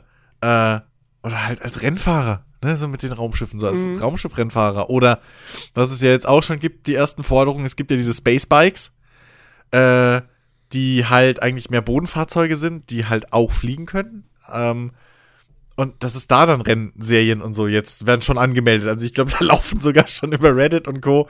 und über die, die, die einschlägigen Foren etc. oder dieses, diesen Messenger-Ding, was sie haben, entwickelt haben, ähm, gibt's halt da auch schon organisierte Rennen und Rennserien und so. Ähm, Mhm. Du kannst halt wirklich, wenn sie es so schaffen, wie sie das umsetzen wollen, kann sich da halt wirklich jeder irgendwie ähm, verwirklichen. Ich weiß, dass relativ früh irgendwie, schon seit Jahren, es viele Leute gibt, die halt irgendwie planen, im Prinzip Radiosender innerhalb des Spiels zu betreiben. So. Also, ne? Ähm, das. Und wenn das halt wirklich alles so mal funktioniert irgendwann, das wird so ein geiles Ding. Das ist dann Second Life in Space. So. Ähm, Mhm. Mit geiler Grafik. Habe ich auch gerade dran gedacht, ja. So, ja, und, und, und das ist wirklich halt das, das Tolle eben an, an äh, diesem Emergent Storytelling. Dass halt wirklich du Sachen erleben kannst, die kann sich kein Entwickler vor äh, ausdenken, so. Mhm. Weil sie halt auch dann falsch wirken, irgendwie. Also, ne? So. Ähm, irgendwie, weiß ich nicht, es funktioniert halt nicht. Aber ich weiß zum Beispiel, dass einige, was sicher zu lustigen Situationen führen wird. Ich weiß jetzt schon, es gibt ja einige Star Citizen Videopodcasts und Podcasts und so. Da weiß ich von einigen, die das schon öfter gesagt haben, dass sie irgendwann dann in Star Citizen die Podcasts aufnehmen wollen. Also halt sich in Star Citizen in die Bar setzen und da dann mit Voice over IP halt irgendwie dann die Podcasts aufnehmen in, im Spiel. Ja. Ähm, und theoretisch kannst du ja dann auch im Spiel in Echtzeit das Broadcasten, ja, also senden. Ja. Das heißt Ja. dann, ich fliege da irgendwie mit meinem Schiff gerade durch die Gegend und hab auf einem Bildschirm im Schiff den Podcast, den die gerade live aufnehmen, theoretisch. Und da Ja, stelle ich ja. mir halt auch lustig vor, wenn dann irgendwie so eine Truppe von Leuten irgendwie im Bild die ganze Zeit fotobombt. Oder rumtanzt oder so, ja. Weil das wird gehen, das wird passieren. Wenn, wenn das jemand macht, das wird halt passieren. So. Ja, Und- ja, und, dann wird die, und dann wird die Bar überfallen. Ja, oder sowas. Das wäre natürlich auch was, dass irgendwie Leute sich einen Spaß draus machen, einfach da mal Granaten und Bomben reinzuwerfen und einfach Riot Ja, die, gehen. werden, die werden geswattet. Oder das, genau. so mit In Taschen. echt? So, In so echt mega beschissene Aktionen macht sowas nicht. Ja, aber im Spiel, aber in Spielen ist das lustig. äh, auf jeden Da Fall. kann ja nichts passieren. So, ja. Ähm, lustig wäre es, wenn einer von denen dann ein gesuchter Pirat ist, ja, und dann original halt, ey, scheiße, ich weiß, wo der ist. Und dann kommen alle. Verdammt, sie haben mich enttarnt! Und plötzlich sind da zehn Kopfgeldjäger, die sich drum streiten, wer ihn jetzt mitnehmen darf oder so. ähm, Oh ja. So- ja. so Ja, Geschichten. also Star Citizen birgt da wirklich extrem viel Potenzial. Aber Ja. ist halt auch wieder, wie ich es vorhin schon gesagt habe, Multiplayer. Ne? Das Richtig, sich genau, echt erstmal genau, auf genau. im AAA-Bereich auf Multiplayer fokussieren. Klar, Mount and Blade ist ein reines Singleplayer-Spiel, ist aber auch nicht aber Triple A. auch nicht AAA, bei weitem nicht. Ja. Ähm, ja. Also, ey, wie gesagt, ich kann es kaum erwarten, was da in den nächsten Jahren so auf uns zukommen wird. Ja. Aber das Schöne ist, wir haben ja auch aktuell wirklich reichlich Spiele, die, die eben auch diese, diese, diese Gier, diese, diese Lust auf Emergent Storytelling befriedigen. Wir haben Rimworld erwähnt, wir haben Kenshi erwähnt. Ähm, es gibt genug Beispiele, auch Spiele, wo man, wo man jetzt zuerst gar nicht daran denken würde, oh ja, Emergent Storytelling. Football Manager. Stimmt. Die Karrieren, die ich im Football Manager erlebe, sind am Ende des Tages auch Geschichten, die ich erzählen Ja, kann. es ist, es ist Ja? pures, es ist pures Merchant Storytelling. Ich ja. meine, keine Ahnung, ich weiß nicht, welcher Teil es war. Äh, ist, schon, ist schon länger her, muss 2013, 2014 oder so gewesen sein. Ähm, da bin ich irgendwann im Laufe meiner Karriere, bin ich zum FC Genua nach Italien gekommen. Der war im Mittelfeld der Tabelle, wurde aber scheinbar von irgendeinem krassen Ölscheich oder so übernommen. Und ähm, dann habe ich irgendwie, ich, ich glaube, ich kam in, im Winter dahin und habe ich heute diese Rückrunde gespielt und dann kam die neue Saison und ich hatte richtig Fettkohle. Ich hatte richtig Fettkohle und habe dann irgendwie, ich weiß nicht, so drei, vier, vielleicht sogar fünf Jahre, fünf Saisons gespielt mit Genua und wurde dann einfach durchgehend immer Meister. Also ich war der FC Bayern von Italien sozusagen. ähm, und es war halt irgendwie voll krass. Ich hatte so einen, so einen krassen Kader. Ähm, das habe ich so nie wieder erlebt. Ähm, nah, nah dran gekommen ist das, was ich, äh, glaube ich, im Football Manager 2018 äh, hatte. Ähm, als ich dann immer bei Dortmund, gela Dortmund gelandet bin und mit denen richtig, richtig abgerockt habe und irgendwie mehr dreimal in Folge Meister geworden bin und die Bayern waren zwischendurch wir auf Platz 10 abgerutscht und so. Und, und auch da hatte ich irgendwie voll den, voll den krassen Kader und so super junge Stürmer, so, so junge Talente, die vom Spiel generiert wurden, die einfach richtig abgegangen sind. Und dann hatte ich eine, hatte ich zwei Saisons und dann musste ich ihn quasi verkaufen. Ich weiß nicht, ob da, ob da eine Ausstiegsklausel im Spiel war oder so. Auf jeden Fall habe ich auch gesagt, so fuck, jetzt ist der weg. Aber dann habe ich mir wiederum, äh, weil ich vorher irgendwie bei, bei Leip, nee, war ich vorher bei Leipzig? Na, ich weiß gar nicht. Ich war vorher bei irgendeinem anderen krassen Verein, also bei einem anderen Verein und hatte da auch einen richtig guten Spieler, den ich da auch verkaufen musste. Den habe ich dann bei Dortmund wieder zu mir geholt. So als Ersatz für den vorherigen. Und Cool. aber das ist so schön. Und das Ja. sind so Sachen, an, auf die, an die ich auch zurückdenke. Und natürlich ist es Emergent Storytelling. So. ja, klar. Ähm, und, und das ist, das ist super. Ja. Jetzt, jetzt wo du es gerade erwähnst, äh, muss ich auch, klar, Sportspiele sind halt auch ein Riesenfeld dafür. Ähm, äh, ich, bei, bei mir. Mhm. Alter, bei FIFA. Ich hatte bei FIFA hatte ich auch mal so ein Talent vom Spiel generiert. Linzmeier hieß der. Mhm. Offensiver Mittelfeldspieler. D- d- Den habe ich irgendwie, glaube ich, aus, dem, aus, diesem, aus diesem hier, aus der Jugendmannschaft raufgeholt. Der war irgendwie, ist gestartet mit 17, 18 Jahren oder so. Keine Ahnung, hatte da schon Wert über 70. Und ähm, der war am Ende war der irgendwie bei, ey, ich weiß nicht, 95 vielleicht sogar das, also richtig krass. Und auch da kam dann irgendwann der Moment, wo ich ihn tatsächlich einfach verkaufen musste, weil es nicht mehr anders ging. Und es hat sehr weh getan. Dann habe ich mir von dem Geld halt äh, äh, Eden Hazard geholt. Ja, gut, kann man machen, Ähm, ne? Kann man machen. So. ich hätte ich hätt gerne lieber das Talent behalten, so, aber Ja. Hazard war dann auch schon ein ganz guter. Ja, äh, also, äh, was ich, so, ich, ich, ich habe ähnliche Sachen, auch so was Emergent Storytelling angeht, habe ich im, im, im, lustigerweise im, im, im Radsportmanager, ne, im Cycling Manager, habe ich so Geschichten erlebt. Halt wirklich, wenn ich überlege, was ich da teilweise mit, äh, ich spiele ja gerne so Sprinter oder, oder äh, Bergexperten so. Und was ich dafür für Kämpfe schon um, um den Gesamtsieg dann hatte oder um den Etappensieg.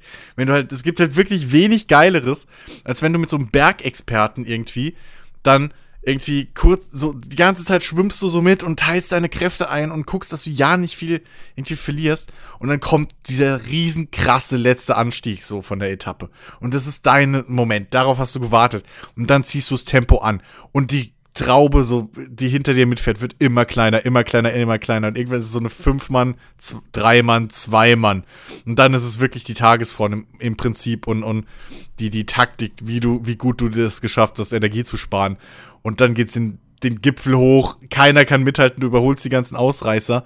Und was ich da schon für Battles gehabt habe, tatsächlich, die sich erst wirklich am Schluss entschieden haben, wo dann zwei Meter vom Ziel irgendwie mir oder meinem Gegner endlich die, die, die Puste ausgegangen ist, damit einer vorbei konnte. Ähm, das gleiche auch mit irgendwie Sprintern oder so. Wenn es dann wirklich auf die letzten Kilometer geht, so irgendwie, und alle Sprinter so sich hintereinander auftürmen und dann geht's wirklich um Timing und, und habe ich mein Energiegel richtig eingesetzt und hin und her. Ähm, plus halt eben diese Tagesform, die ja mehr oder weniger beeinflussbar ist von dir. Ähm, ist, passt einfach alles oder habe ich heute keine Chance? Und, und so Momente, das, das ist halt für, für Sportspiele eigentlich wirklich auch ein, ein, eine geile Möglichkeit, nochmal eine Ebene hinzuzufügen. Das ist so das, was wir uns im Prinzip auch bei, bei Formel 1 Spielen oder so immer irgendwo wünschen. Ähm, was ich mir auch immer mal wieder so, wo ich auch immer wieder drauf warte, wenn dass das irgendwie bei, bei Rennspielen oder so vor allem, wenn es dann heißt, irgendwie, ja, wir haben Rivalitäten und so drin, Mhm. dass es da halt wirklich dann mal so, dass du das halt auch fühlst als Spieler und es nicht nur darum geht, okay, wer kommt als erstes ins Ziel, sondern dass du halt merkst, okay, dieser Drecksack fährt gegen mich härter als gegen alle anderen. So. Der lässt jeden durch, solange ich hinter ihm bin, der Arsch. So, so Geschichten. Oder wenn du einen abdrängelst im nächsten Rennen, hat er dich auf dem Kieker. So. Ähm, so, so Sachen, da kann man halt dann auch noch mal viel, viel hinzufügen. Oder, oder einfach, äh, ja, drauflegen. Ne? Überleg mal, wenn du FIFA oder Madden oder so in, äh, als, als einzelnen Spieler spielst und dann plötzlich merkst, oh Scheiße, mein Geg der Gegner, das gegnerische Team stellt mir immer einen Spieler, stellt mir immer ihren stärksten Spieler entgegen, weil ich die fucking Schwachstelle bin, so. Und halt wirklich merkst, okay, scheiße. So, das entscheidet sich gerade alles über mich, wie es ja in echt auch ist, ne? Wenn du weißt, okay, der Linksaußen irgendwie vom gegnerischen Mannschaft ist halt das schwächste Glied, dann weißt du, über wen du spielst. So. Ja. Und wenn, wenn, wenn sowas mal irgendwie, äh, äh, äh, ja, wenn, wenn- das mal irgendwie in einem FIFA oder Madden oder so Einzug hält, das wäre schon richtig geil. Mhm. So. Überleg mal, du faulst irgendwie, du bist halt irgendwie, du faulst die ganze Zeit und plötzlich sagt die KI, weißt du was, leck mich am Arsch und fault halt zurück. So, und es wird halt ein saubrutales Spiel. Oder der, der, der Schiri pfeift immer, immer, immer krasser so. Ähm, wenn du, wenn du so eine Dynamik dann reinkriegst, wo du halt nicht mehr unbedingt dieses standardmäßige, ja, den standardmäßigen Spielablauf hast, sondern plötzlich verändern sich halt Vari äh, Variablen. So, und du musst dich als Spieler wieder an anpassen. Ähm, also wirklich, dieses Emergent Storytelling ist halt wirklich so ein Ding, was, was du fast universell äh, äh, äh, bei den größeren Genres anbringen kannst, was halt ähm, echt überall noch mal so eine Ebene drauflegt. Und ich bin auch sehr, sehr gespannt, was da die nächsten Jahre uns bringen. Auf jeden Fall, du kannst es wirklich in fast jedem Genre zum Einsatz bringen. Das geht bei Actionspielen, das geht bei Rollenspielen, das geht bei Sportspielen, das ginge auch bei Rennspielen. Strategiespiele Ja, klar. sind natürlich auch gerade also also gerade global Strategiespiele sind sind haben dieses enorme Potenzial und die leben auch stellenweise sehr stark Mhm. davon. Ähm, sei es jetzt halt ein Civilization, ja, was Stimmt. Äh, ich, ne, also ich meine klar zu sagen jetzt irgendwie ja und dann kam Gandhi und hat mich mit Atombomben Ja. äh, weggemacht. Das ist ja ein Running Gut, Okay, Gag. passiert immer in Civilization. Aber ähm, ähm, trotzdem entwickeln sich da ja auch, ne, du verbündest dich mit, dem, mit der einen Nation und mit der anderen gerätst du in den Krieg. Ähm, und, und was sich daraus entwickelt, das ist ja auch nichts anderes. Genau, Ähm, ja. Die Paradox-Spiele sind natürlich auch ganz, ganz groß darin. Ähm, ich, wir hatten ja schon bei der, in der Fehlkäufe-Folge hatte ich ja schon über Crusader Kings 2 gesprochen. Das mich ja nicht gereizt hat, weil ich dachte, oh, ich will ein anspruchsvolles, komplexes Strategiespiel, sondern das hat für mich damit geworben, hey, hier, ich bin eine Fundgrube für Emergent Storytelling. Ich bin die Sims im Mittelalter, so mehr oder weniger. Ähm, und, und, und, und, ne, keine Ahnung, vor allem, du liest ja dann bei solchen Spielen auch immer, du liest dir die Steam-Bewertungen durch und hast dann, ständig hast du dann so die Steam-Bewertungen irgendwie, bin dann und dann gestartet, als der und der. Da passierte das. Und am Ende alle waren tot oder keine Ahnung. Oder, oder, oder ein, ein Schwein wurde zum König erklärt. Oder was auch immer. ja, ja. ähm, so, wenn solche Dinge passieren können, dann bin ich sofort gehuckt. ja, klar. Und äh, gut, in einem Fall wie Crusader Kings 2 war es dann am Ende so, wo ich mir dachte, ah, fuck, cooles Spiel, aber irgendwie, ich komme nicht rein und jetzt habe ich noch so viel Geld ausgegeben. Übrigens, wir wurden von einem, äh, über Facebook von einem Hörer äh, angeschrieben, tatsächlich, der äh, sich angeboten hat, der geschrieben hat, so, ja, äh, äh, Paradox-Spiele kaufen kann ich ja eigentlich jetzt auch nicht so empfehlen wegen der DLC-Politik, aber Crusader Kings 2 ist halt schon irgendwie das beste Spiel aller Zeiten und es ist echt schade, dass Jens da irgendwie nicht reingekommen ist und ich würde sogar anbieten, äh, ihn zu coachen und das vielleicht sogar auf Twitch. Ähm, wo ich gedacht habe, hey, coole Idee, aktuell bisschen schwierig, aber kann man vielleicht mal im Hinterkopf behalten. Ja, auf, auf jeden Ähm, Fall. Auf jeden Fall. Also, wie gesagt, diese Paradox-Spiele gehen da voll drauf. Ja, O- Europa Universalis, Hearts of Iron genauso, Stellaris auch. Ja, vor allem bei Stellaris hast du ja auch noch diesen, diesen Aspekt, ähm, dass ja die ganzen, die ganzen äh, Nationen, die ganzen Völker auch noch zufällig generiert werden. Ja, oder du, du eigene Völker komplett erstellen kannst. Ähm, ja, äh, du, ich meine, du kannst dann da auch so witzige Sachen machen. Äh, ähm, der, der Michael Graf von der GameStar, erinnere ich mich doch, als sie damals Stellaris getestet haben und vorgestellt haben in Videos, äh, da hat er sich den Spaß draus gemacht. Äh, sein, sein Volk waren dann die Bugs. Und die Planeten hießen dann Gothic 3 und, und Assassin's Creed und so. Und, und, und dann hat er, die Eigenschaften für die Bugs waren dann halt so, dass sie sich gerne ausbreiten, alles an sich reißen. Äh, und so weiter. Und sehr, sehr individu- individualistisch aber auch sind, weil jeder Bug ist was Besonderes und so. Ähm, also, das ist halt wirklich, wirklich cool, was du da halt machen kannst, dass du da wirklich deine eigenen Science-Fiction-Geschichten erlebst. ja, Ähm, oder bei Total War, bei Total War kannst du auch deine eigenen Kriegsstories erleben. Ja, wobei bei Total War, War würde ich mir echt wünschen, dass es, dass es da noch ein bisschen weitergeht, was das angeht. So. Ähm, Ist ein bisschen reduzierter im Vergleich ja, zu den anderen, weil, aber weil zum Beispiel, wie cool wäre das, wenn du bei Total War irgendwie, wenn du wüsstest, okay, Nation A und Nation B, die haben Zoff, die können sich nicht leiden, aus welchem Grund auch immer. Ich will aber jetzt dieses, dieses Gebiet von, von Nation 2. So. Also schmei schmeiß ich mich doch mal an Nation 1 ran. So, und schlag denen vor, ey, ich helfe, ich hätte gern das Gebiet. So. Wird die bestimmt anpissen. Helft ihr mir? Ja? Und wenn du so halt wirklich, das ist auch sowas, ne? Diplomatiesysteme. Wenn Diplomatiesysteme ähm, wirklich diese, diese, wirklich mal so eine richtige KI kriegen und nicht einfach nur, ja, mehr oder weniger so ein, so ein Erfüllen von, von äh, äh, Vorgaben ist. Ja, Ja, so. Äh, sondern wirklich so, ein- so ein, dass du halt, ja, dass es halt auch wieder eine spielerische Ebene kriegt und nicht nur, okay, ich zahle den jetzt fünf Runden lang Tribut und dafür mache ich das, sondern wirklich so ein, ey, pass auf, ich will nur dieses Eck.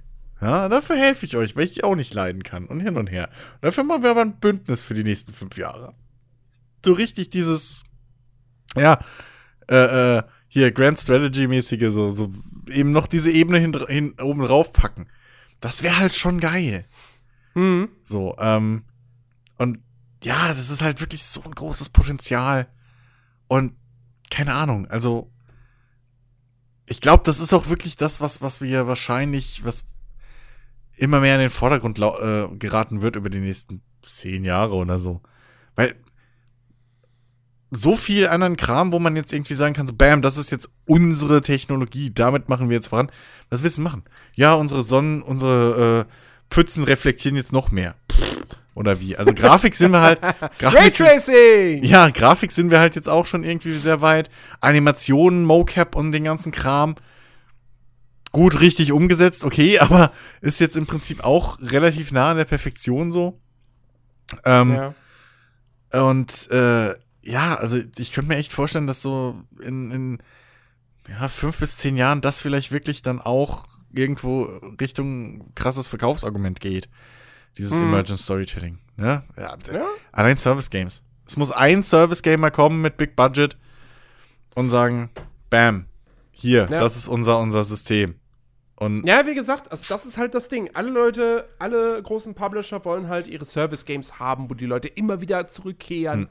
und immer wieder äh, äh, von neuem reinschauen. Und natürlich, Emergent Storytelling erzeugt großen Wiederspielwert und Langzeitspaß. Das wäre das perfekte Mittel. So. Ja, klar. Ja. Ähm, und, und, und dann, dann sind die Leute gewählt so, weil sie eh, oh geil, ich habe das wieder erlebt und so weiter und so fort. Und ach komm, dann kaufe ich mal hier einen Skin. So, ja, ne? eben, also, eben. Das, ähm, Oder überleg mal, plötzlich wird das, plötzlich bekommt es auch einen Sinn, dass du deine Lieblingswaffe irgendwie einen Skin kaufst. Weil, keine Ahnung, du hast mit dem Ding schon fünf bis sechs geile Geschichten erlebt. Mhm. Und plötzlich wächst dir halt auch dieses scheiß Sturmgewehr an, äh, ans Herz. Ja. ja. ja. logisch, dass ich mir dann dafür irgendwie irgendwann einen Skin kaufe für zwei Euro. So, weil das ist halt meine Wumme. Ja. Mhm. Und dann benenne ich sie noch um. So, das ist dann das ich nächste nenne sie Ding. Agathe. Ja, eben. So. äh, und, und, und, und das sind halt Sachen, die, die kannst du so halt aktuell nicht, nicht erleben, weil was, was erlebst du aktuell groß? Ja, ich habe mit dem Schwert habe ich jetzt schon 15 Raids gemacht, so. Äh, pff, come on. Ja. dann habe ich eine Legendary gefunden und dann habe ich es Ja, eben, dann habe ich es weggeschmissen. Das ist halt, du hast halt immer dasselbe gemacht. Aber was weiß ich, ja, selbst eine Sekundärwaffe kann dadurch richtig extrem gut, richtig extrem wichtig werden. Ja? Mhm. Nehmen wir mal irgendwie, sagen wir, du bist halt wirklich in einem Shooter oder irgendwie keine Ahnung was. Und äh, ja, bist halt unterwegs irgendwie die ganze Zeit und, und, und hast immer die und deine und hast jetzt schon drei, vier Situationen gehabt, irgendwie kurz vorm Ende von so einem Raid oder etc., wo halt deine Main-Waffe ausgegangen ist und dann hast halt doch die scheiß Maschinenpistole rausgezogen, die du irgendwie nur dabei hast, weil du sie halt hast. Oder deine, keine Ahnung, Desert Eagle oder so, die du irgendwann gefunden hast. Und die hat dir jetzt schon fünfmal das Leben gerettet. Mhm. Wie geil ist das, ne? So, also, das, ja, dann kaufe ich mir auch für meine Sekundärwaffe einen Skin. Dann ist sie mir fast wichtiger als die Primärwaffe oder, oder, oder sogar ein, ein Upgrade, dass sie besser wird oder was auch immer. So. Ja, irgendwie Endgame-mäßig. Das ist ja scheißegal. Also bei PvE würde ich ja da auch nicht mal schimpfen. Wenn du deine Barretta halt hochpowern willst, wie ein Antimateriegewehr von mir aus. Whatever. Aber, ähm, so, dann, dann macht es plötzlich Sinn, mir den Scheiß zu kaufen. Und mhm. ja, also ja. Ach ja, ja. Es, es birgt auf jeden Fall extrem viel Potenzial. Wir blicken hoffnungsvoll in die Zukunft auf die Spiele wie eben Star Citizen und Bounded Blade, die bereits angekündigt sind, und aber eben auch auf die hoffentlich spannenden Entwicklungen, technischen Fortschritte, die da gemacht werden. Ähm, das wäre auf jeden Fall sehr, sehr cool. Und äh, ja, aber erstmal sollte man vielleicht schauen, dass man generell bessere KIs baut dann macht vielleicht auch mal Forza Motorsport 7 irgendwann richtig Spaß. das schließt das sich mit ein, über, leider, ja. über Emergent äh, Storytelling KIs äh, sprechen. Ja. Ach ja, naja. Dann ja, wäre es in Forza plötzlich gar nicht mehr so schlimm, wenn immer derselbe gewinnt, wenn es halt dein Erzfeind ist. Gut. Ja, doch, oder? Überleg mal, wenn es dann so ein, wenn es dann hier Michael Schumacher und Damon Hill ist. So, im Prinzip. Welche Rolle jetzt wer ja. einnimmt, ist scheißegal, aber ihr zwei kämpft halt immer gegeneinander und dominiert den Rest. Das wäre schon geil. Da hätte ich auch nichts mehr dagegen. Dann wäre es okay. Ach doch. Ja. Doch, wenn das Spiel mir das in, im Spiel, wenn das Spiel mir das im Spiel richtig äh, äh, vermittelt, so, dass das ernsthaft das es um uns beide geht und dass es persönlich ist. Ja, aber trotzdem ist man dann nicht immer auf den ersten zwei Plätzen. Naja, nee, aber. Und alle anderen weit Ja. hinten dran. Gut, meiner Meinung nach müsste Forza endlich mal lernen, was Qualifyings sind. Das, ja, Ähm, das, auch. ähm, aber gut, das ist ein ganz anderes Thema. Das ist ein Wunschlisten für Spieleserien, was sie unbedingt neu machen müssten. Das naja, wäre auch lustig. Ja. Nun denn, äh, ich fand, das war Genau. ein, ein, eine sehr, ein sehr angeregtes Gespräch, eine wunderbare Folge. Und wenn ihr da draußen es genauso seht, und ich bin mir sicher, ihr seht das genauso, dann solltet ihr natürlich auf iTunes gehen, uns dort eine 5-Sterne-Bewertung geben, denn das hilft uns sehr. Dadurch werden vielleicht auch andere Leute noch auf diesen Podcast aufmerksam. Ansonsten könnt ihr uns natürlich auch bei Spotify einfach folgen. Das ist, äh, bringt uns auf jeden Fall auch was. Ähm, kommt auf unseren Discord-Channel, äh, falls ihr mit uns über dieses Thema oder über ein anderes diskutieren wollt, sei es jetzt im Voice-Chat oder auch einfach nur per Text. Ja, ihr müsst, äh, wenn ihr scheu seid, dann könnt ihr auch einfach nur schreiben, ähm, aber wir beißen nicht. Ähm, und in, ja, wir würden uns auf jeden Fall über, wenn, wenn ihr alle drei Dringe macht, freuen wir uns da richtig drüber. Genau. In diesem Sinne, nächste Woche geht's weiter mit einem neuen Podcast. Es wird wahrscheinlich voraussichtlich in den nächsten Tagen auch wieder eine Bonus-Round geben. Thema verraten wir noch nicht, lasst euch überraschen. Es geht auf jeden Fall um Jahreszahlen. Wow. wow. Hey, das kann alles sein. Hättest du irgendwie gesagt, die Zahl 9 wird eine wichtige Rolle spielen. Das wäre ja zu deutlich gewesen. Nein, Äh, das ist so Insider, das ist so Insider. Ach komm. Jetzt im Das Zusammenhang mit jeder. Jahreszahl weiß Das es halt weiß doch jeder, dass 9 die Quersumme von die Siedler ist. Richtig. Rechnet's nach. Exakt. ja. Nun denn, ähm, Ja. wir hoffen, ihr seid nächste Woche wieder mit am Start. Bis dahin, gehabet euch wohl. Auf Wiedersehen. Tschüss.